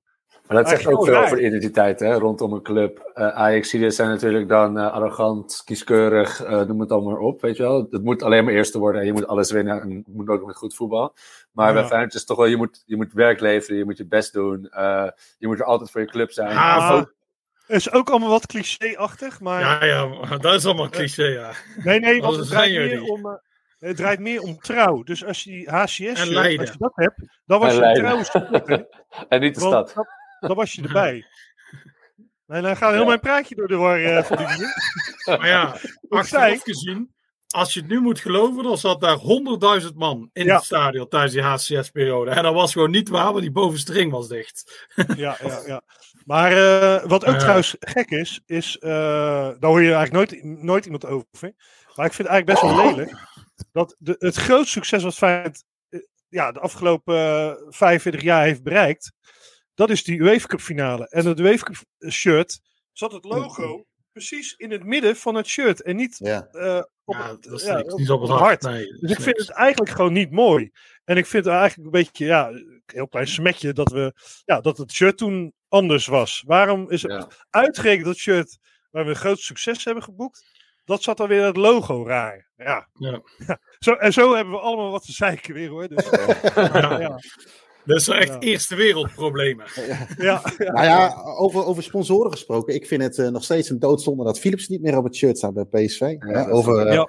eh, authentieke identiteit gesproken is dat gewoon eeuwig zonde. Al hadden ze, en ook dat heeft het uiteindelijk allemaal met geld te maken. hè, Want het eh eh, Brainport wat er nu op stond en wat was het daarvoor? Energie Direct. Vandaag Ja. verlengd, hè, trouwens. We staan weer Ja, ik zag het. Brainport. Ja, en er staat er nu wel Brainport Eindhoven, maar ik vind het allemaal net, ook, ook, ook hoe het, nou ja, dan ga je weer over het, eh, eh, hoe het eruit ziet, maar hoe het er ook weer op staat, het is allemaal zo knullig. Zeker met toen met energiedirect.nl. En net alsof je er in Europa op zit en wacht, oh ja, ik weet niet wat hun website Ja. is. Ja. Eh, maar maar Ja. Philips was wel heel erg krachtig. Hè, op, op, eh, op, en dat was natuurlijk, en dat had ook met de historie te maken. Dat scheelt natuurlijk ook een hoop. ja, zeker. Eh, dus dat vind ik wel heel erg jammer. En voor Joris, wat vind- eh, jij eh, je favoriete sponsor? eh, Ja, eh, maar, ja, maar ik ben voor Willem II, dus ik ben een Uber dus onze tijd dat wij eh, Champions League hadden, hadden we Interpolis op de dinges. Maar de eerste die ik zag was een VZS, wat later CZ-groep werd. Dat is hetzelfde bedrijf. Maar die Interpolis shirts, zeker die in die Interpolis kleuren, die uitkleuren, die ik toen ook mooi vond, maar dat vond iedereen ook heel lelijk. Maar dat is een beetje zo paars turquoise.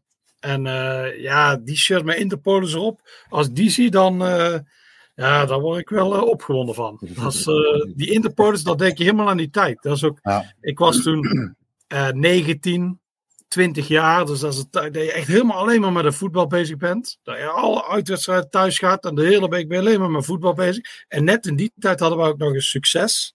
En dan, dus die Interpolis, ik denk helemaal terug aan die tijd. Ik zo'n shirt zie, terwijl er helemaal niet zo'n mooie shirts eigenlijk waren. Die thuisshirts, dat was geen fijn stof en zo. Alleen, eh, ja, dat is voor mij de ultieme sponsor, Interpolis. Ik vond het jammer dat die weggingen. Wij hebben ook voor alles... Wij hebben bijvoorbeeld eh, op een gegeven moment kregen we Eufonie. Dat was waar dat bleken oplichters te zijn.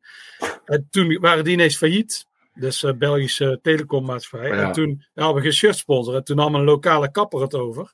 Ja, ik geloof dat hij Berne-kapper is. Dus ja, die heet John Beres. Het hadden we een heel leuk shirt met johnberes.com. Oh, Maar dat, dat, dat maakt dan ook wel weer een soort van uniek, Ja. toch? Dat Ja, ja, ja, ja, zeker. ja, ja, Dus- dat klopt. Dat is echt zich ook, wel, wel eh, weer, ook wel weer grappig om dat dan te hebben, denk ik. Ja, Eh, eh, rond- rond die Ja, ik, ik heb een tijdje, omdat ik heel veel, eigenlijk deed ik al mijn, ik heb ongeveer tien jaar lang, heb ik eigenlijk vrij weinig shirts verzameld. Zeg van 2004 tot aan nou, 2012 of zo. Want toen ging ik heel veel naar Engeland. Dus eigenlijk al mijn geld besteed ik aan reizen. Dus ik heb die periode, de shirts werden lelijker, zo wat we het net al over hebben gehad. En ik had gewoon weinig geld te besteden. Dus in die periode zit een soort hiaat, zelfs bij mijn Winner 2 shirt. En nu is het Ja. gewoon heel lastig om eraan te komen. Zeker vanuit hier, want daar heb je als marktplaats, maar er zit alleen maar idioten op. Dus daar koop ik echt nooit iets van. Maar eh, ja, die shirt die mis ik wat. Dus ja, ook die eufonie. Oh, daar hadden we zo'n lelijk uitshirt. Dat was zwart met oranje. Daar leken we wel echt, ja, waar Jeroen zei, daar leken wel van die klaarovers. Dat, is- eh, dat is zo lelijk.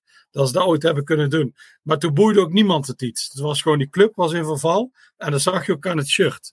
We hadden zo'n luchtfietser, die allemaal Hans Verbund was, een voorzitter. Die had allemaal contacten met China. En we zouden heel veel prijzen gaan pakken. Maar dat bleek dus allemaal niet te kloppen. En die club was in verval. Die spelers lieten zich omkopen. Bewuste wedstrijd met 4-0 verloren van NAC. Die kutte spelers. Dus ja. en, eh, en, alles was, en dan zag je ook terug aan de shirts. Dan loop je gewoon met zo'n groot ding. johnberes.com in een oranje-zwart ding. En dan merk je aan zo'n club. En nu is het zo. Ja, niet dat we het sportief nu goed doen. Maar ik heb toch het idee van. Er zit wel iets achter. We hebben nou mooie shirts van Robij. eh, de uitshirt, behalve derde dan. Ja, maar- precies. Dat is allemaal mooi. Er is vaak inspraak van supporters, maar uit shirts. En ja, dat klopt allemaal wel. Dus. Wat ik me ook afvroeg, hoe staan jullie... eh, hoe ver moet een club gaan met betrekking tot het eh, pensioneren van nummers bijvoorbeeld? Ja, want ik weet bijvoorbeeld bij, bij Ajax heb natuurlijk nummer 14 en eh, 34 met betrekking tot Abdel Nouri. Ehm, ik weet eigenlijk niet, want uh, hoe heet het is natuurlijk recent overleden. Eh, Wim Jansen, droeg hij nummer 9 bij Feyenoord? Wat, wat droeg Wim? Wim? Nee, nee, Wim Jans, nee, nummer 9 is natuurlijk voor de spits. Nee, Wim Jansen zal wel iets van 6 hebben gedragen. Zes, oké. Nou, dat ook echt een, een iconische, legendarische speler natuurlijk. Maar ik weet, hebben, ze bij jullie clubs eh, nummers die ge- gepensioneerd zijn? Ja, ik vind, het, ik vind het wel wat Amerikaans, Ja. moet ik zeggen. Daar komt het natuurlijk ook vandaan. Ik snap het in uitzonderlijke gevallen. Misschien 14, ja, 14 denk ik meteen aan Johan Cruijff. En misschien 10 bij Maradona. Alleen, er was ook zo'n idee, was dat Infantino of zo, die iets van zei, ja, nummer, niemand mag meer nummer 10 dragen. Dat is echt totale onzin. Ja. Ja. Dus dat is onzin. Maar bijvoorbeeld als we Napoli dat doet, snap ik wel dat Ajax 14 eh, niet meer draagt. Maar ik zou het juist, eh, ik snap met Nouri snap ik niet. Ik, zou- ik zou het juist mooi vinden als je een ander jong talent dat nummer 34 geeft. Dat, Ja. dat, dat heeft wel iets. Vooral ook omdat het is zo'n hoog nummer, wat sowieso niet zo vaak voorkomt. Mm. Dus dan maak je het extra belangrijk als iemand met die 34 weer gaat lopen. Eigenlijk, dat, is, dat leg je natuurlijk wel veel druk op. Maar dat je Ja, een jonge ja. speler, die doorbreekt, die geeft je nummer 34 of zo. Dat is zoiets. Ik, op een gegeven moment Ja. heb je zoveel, je ziet bij die Amerikaanse clubs, dan hangen dan die shirts daarboven, bijvoorbeeld bij de ijshockey. En op een gegeven moment hangt daar gewoon zo'n hele rij, dan heb je bijna geen nummers meer over. Je kunt niet Ja, blijven, de, eh, zijn de num- bij de basketbal zijn die nummers natuurlijk veel hoger. ja, Ik weet dat Ja. ze bij, eh, bij PSV hebben ze nummer 12 gedaan, want 12 is dan de twaalfde man. Eh, Ja, ja, wij ook. Het legioen is 12. ja, ja, ja, dat- maar dat is gewoon puur populisme. Ja, dat slaat echt helemaal nergens op. Nee, maar ik vind, ik vind het ook iets sufs hebben, omdat dat, het, ik, het, het is ook eh, te kort geleden zeg maar, dat ze het verzonnen hebben. En dan vind Ja. ik het sowieso, als het Ja. nou al 50 jaar was. Maar ja, ik heb nog meegemaakt dat het niet zo was. En dan is het opeens, is twa- ja, we gaan vanaf nu, is 12 het legioen. Ik Ja. denk, dat is alleen Ja, maar maar, slijmen. Dat is slijmen, ja. Dat wat ik zei, dat is populisme. Dat doen Ja. veel clubs. 12 is niet, denk ik zo, ah. Terwijl al die clubs, die, die supporters interesseert zich geen fuck. Die zien ze als melkkoeien. Dus ja, dus dan denk ik, ah, nummer 12. En dan, dan ga ik van die mensen die gaan, oh, nummer 12. Ja, wij zijn uniek. Maar ik weet niet hoeveel clubs dat het hebben met die nummer 12. Nee, dat vind ik ook echt, echt niks. Nee. nee, dat snap ik wel. En het is inderdaad denk ik de andere... Het zijn allebei manieren om, om iemand in... in eh, je had het over wel 34 eh, dragen, bijvoorbeeld met betrekking tot Abdelk Nouri. Het zijn verschillende manieren om iemand soort van te herdenken of het nummer te presenteren. Ik ben zelf ook niet zo fan van. Eh, met Abdelhak eh, of Appie en Johan begrijp ik het wel echt. Dus dat, dat, ja, het is ook mijn club natuurlijk, dus misschien ben ik wel biased. Maar Ja. Ehm, je hebt ook de Abdelhak Nouri trofe- trofee. Dat krijgt de, de- het grootste talent van de opleiding. Die krijgt dat. Dus je zou kunnen zeggen, misschien inderdaad het seizoen daarna iemand die met nummer 34 laten spelen. Dat zou natuurlijk kunnen. Ja. je, had, eh, je had altijd, eh, oh, je had altijd eh, Ronald Waterreus, speelde op een gegeven moment in eh 23. Want dat was zijn idool Michael Jordan. Jordan, ja. Ja, ik vond het ook een beetje raar. Ik denk, ja, maar Michael Jordan is toch geen keeper, man? nee. Hij goed wel. springen, trouwens. Wel goed Ja. springen. Ja, ja, Dus ja. misschien dat hij die ballen wel eruit had kunnen rossen. eh, Michael Jordan ging maar- nooit onder een bal door, onder een voorzet door. Dat scheelde wel.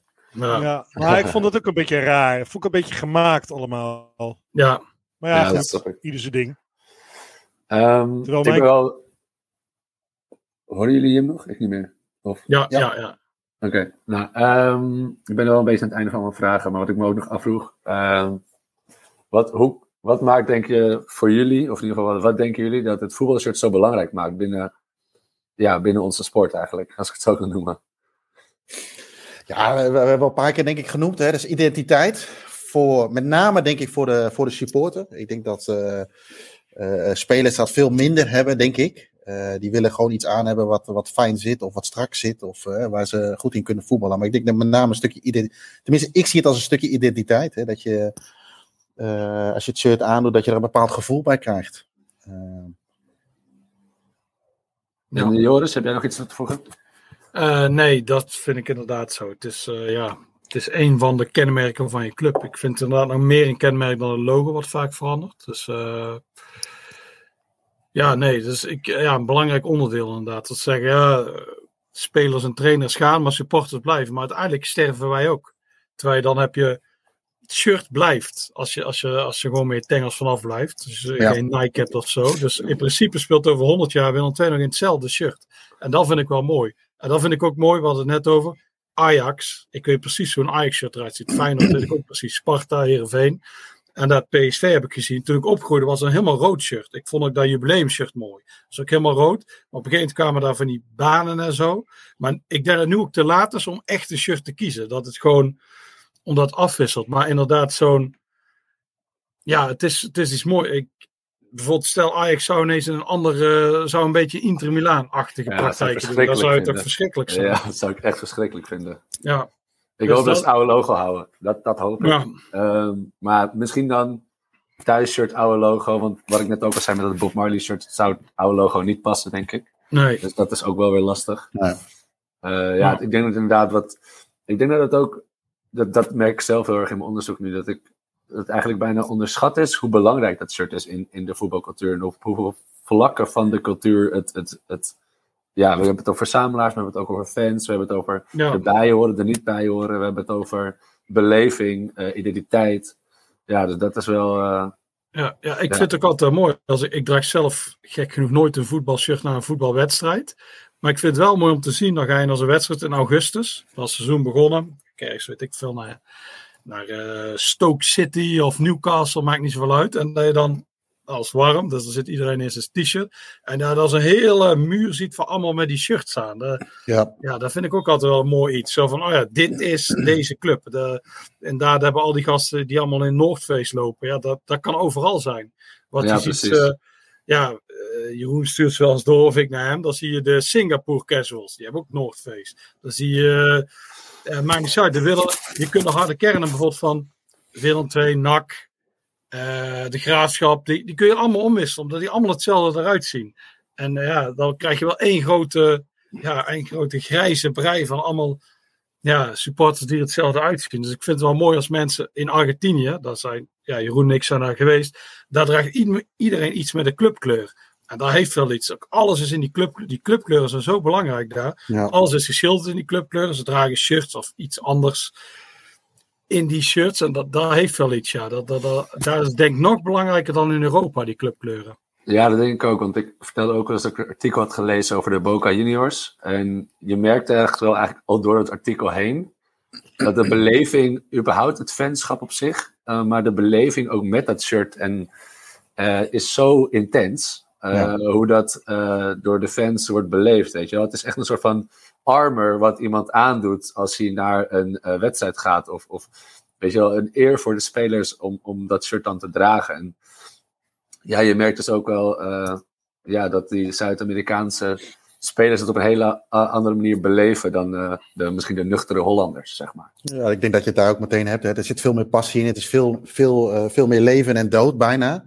Voetbal is eh, een van de weinige dingen die eh, hun misschien een beetje uit de sleur haalt van eh, het leven waar ze in Mhm. zitten. Wij zijn, daar, wij zijn daar denk ik veel te nuchter voor om dat op die manier te beleven. Ik denk dat je dat misschien in Zuid-Europa een beetje hebt, die passie. Ja. Zuid-Italië of zo, misschien Spanje ook wel. Turkije. Ja, Turkije is het ook echt wel. Hè, dan, eh, ik, ik, misschien kunnen mensen dat ook wel herinneren als je vroeger wat eh, Turkse jongens in de klas had. Dan was het een voor Besiktas en Galatasaray. En dat was elke maandag was het, eh, was het haat en night. En wij, wij dat misschien ook wel een beetje hadden, maar dan was het op een gegeven moment klaar. Maar daar blijft het de hele week eh, mee doorgaan. En eh, maar dat zie je dan ook wel in het dragen van clubkleuren. Ik heb dat ook veel minder. Ik heb ook niet snel een shirtje aan naar het stadion. Misschien een keer in de zomer of zo. Dat je denkt het is lekker weer. Ja. Eh, dat je dat nog eens doet. Maar dat is wel een hele andere beleving. Het, zit veel- het gaat veel dieper, denk ik, dan, dan wij eh, überhaupt kunnen beseffen. Ja, dus dat, is wel, dat maakt het natuurlijk vanuit een antropologisch eh, oogpunt wel heel interessant. Ehm, dus dat. En wat ik me ook nog eigenlijk afvroeg, is er iets wat, wat het voetbalshirt van vandaag de dag mist? Eh, je kan denken van productie tot, ja, het zou natuurlijk fijn zijn als het goedkoper is, maar eh, wat, wat mist volgens jou nog in het voetbalshirt, Joris? Of denk je van niks? Eh, nee, ik, zou, ja, ik dacht aan de prijs, maar die noemde jij net. Ik, ik Ja, vind, ja, ik vind ja. ze inderdaad te duur. Ja, Van, ehm, ja, nee, nee, ik vind het wat ik zei, ik vind het ook weer beter worden dan een, eh, zeg, vijf à tien jaar geleden. Het is weer echt, eh, ja, het is, gevoelsmatig is het weer een opkomst en zo. Soms slaat het wel echt door, net zoals we het over hebben, die vierde, vijfde, zesde, zevende, achtste, negende shirts. Ja, dat is gewoon natuurlijk onzin.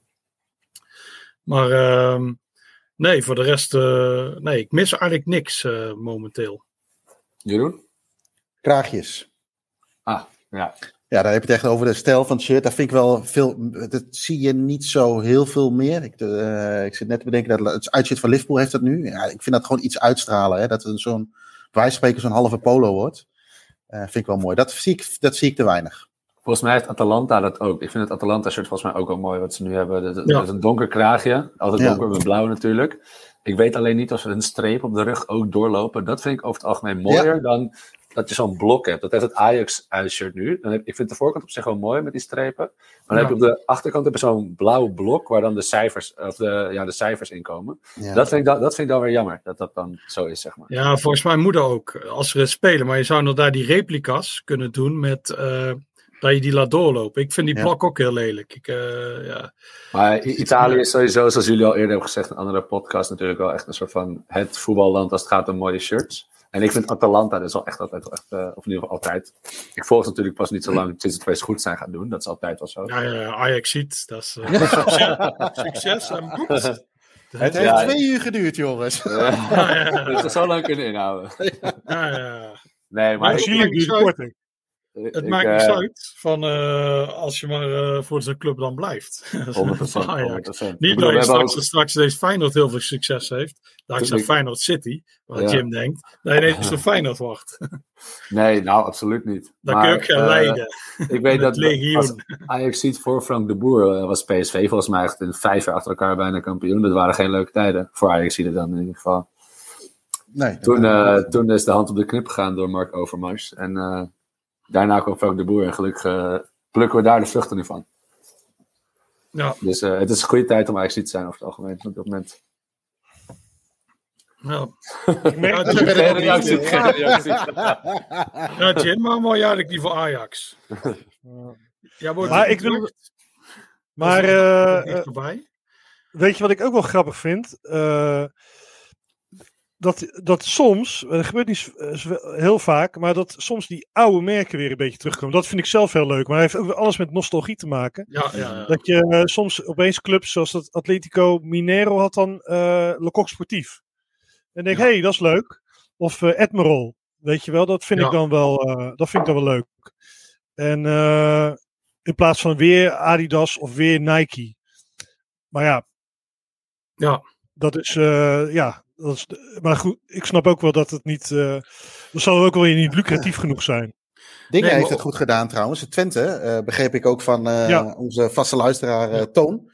Die hebben de sports ook gewoon, eh, eh, eh, waar clubs dat soms ook zeggen, maar daar is het ook echt gebeurd. Met, eh met het geloof ik hè.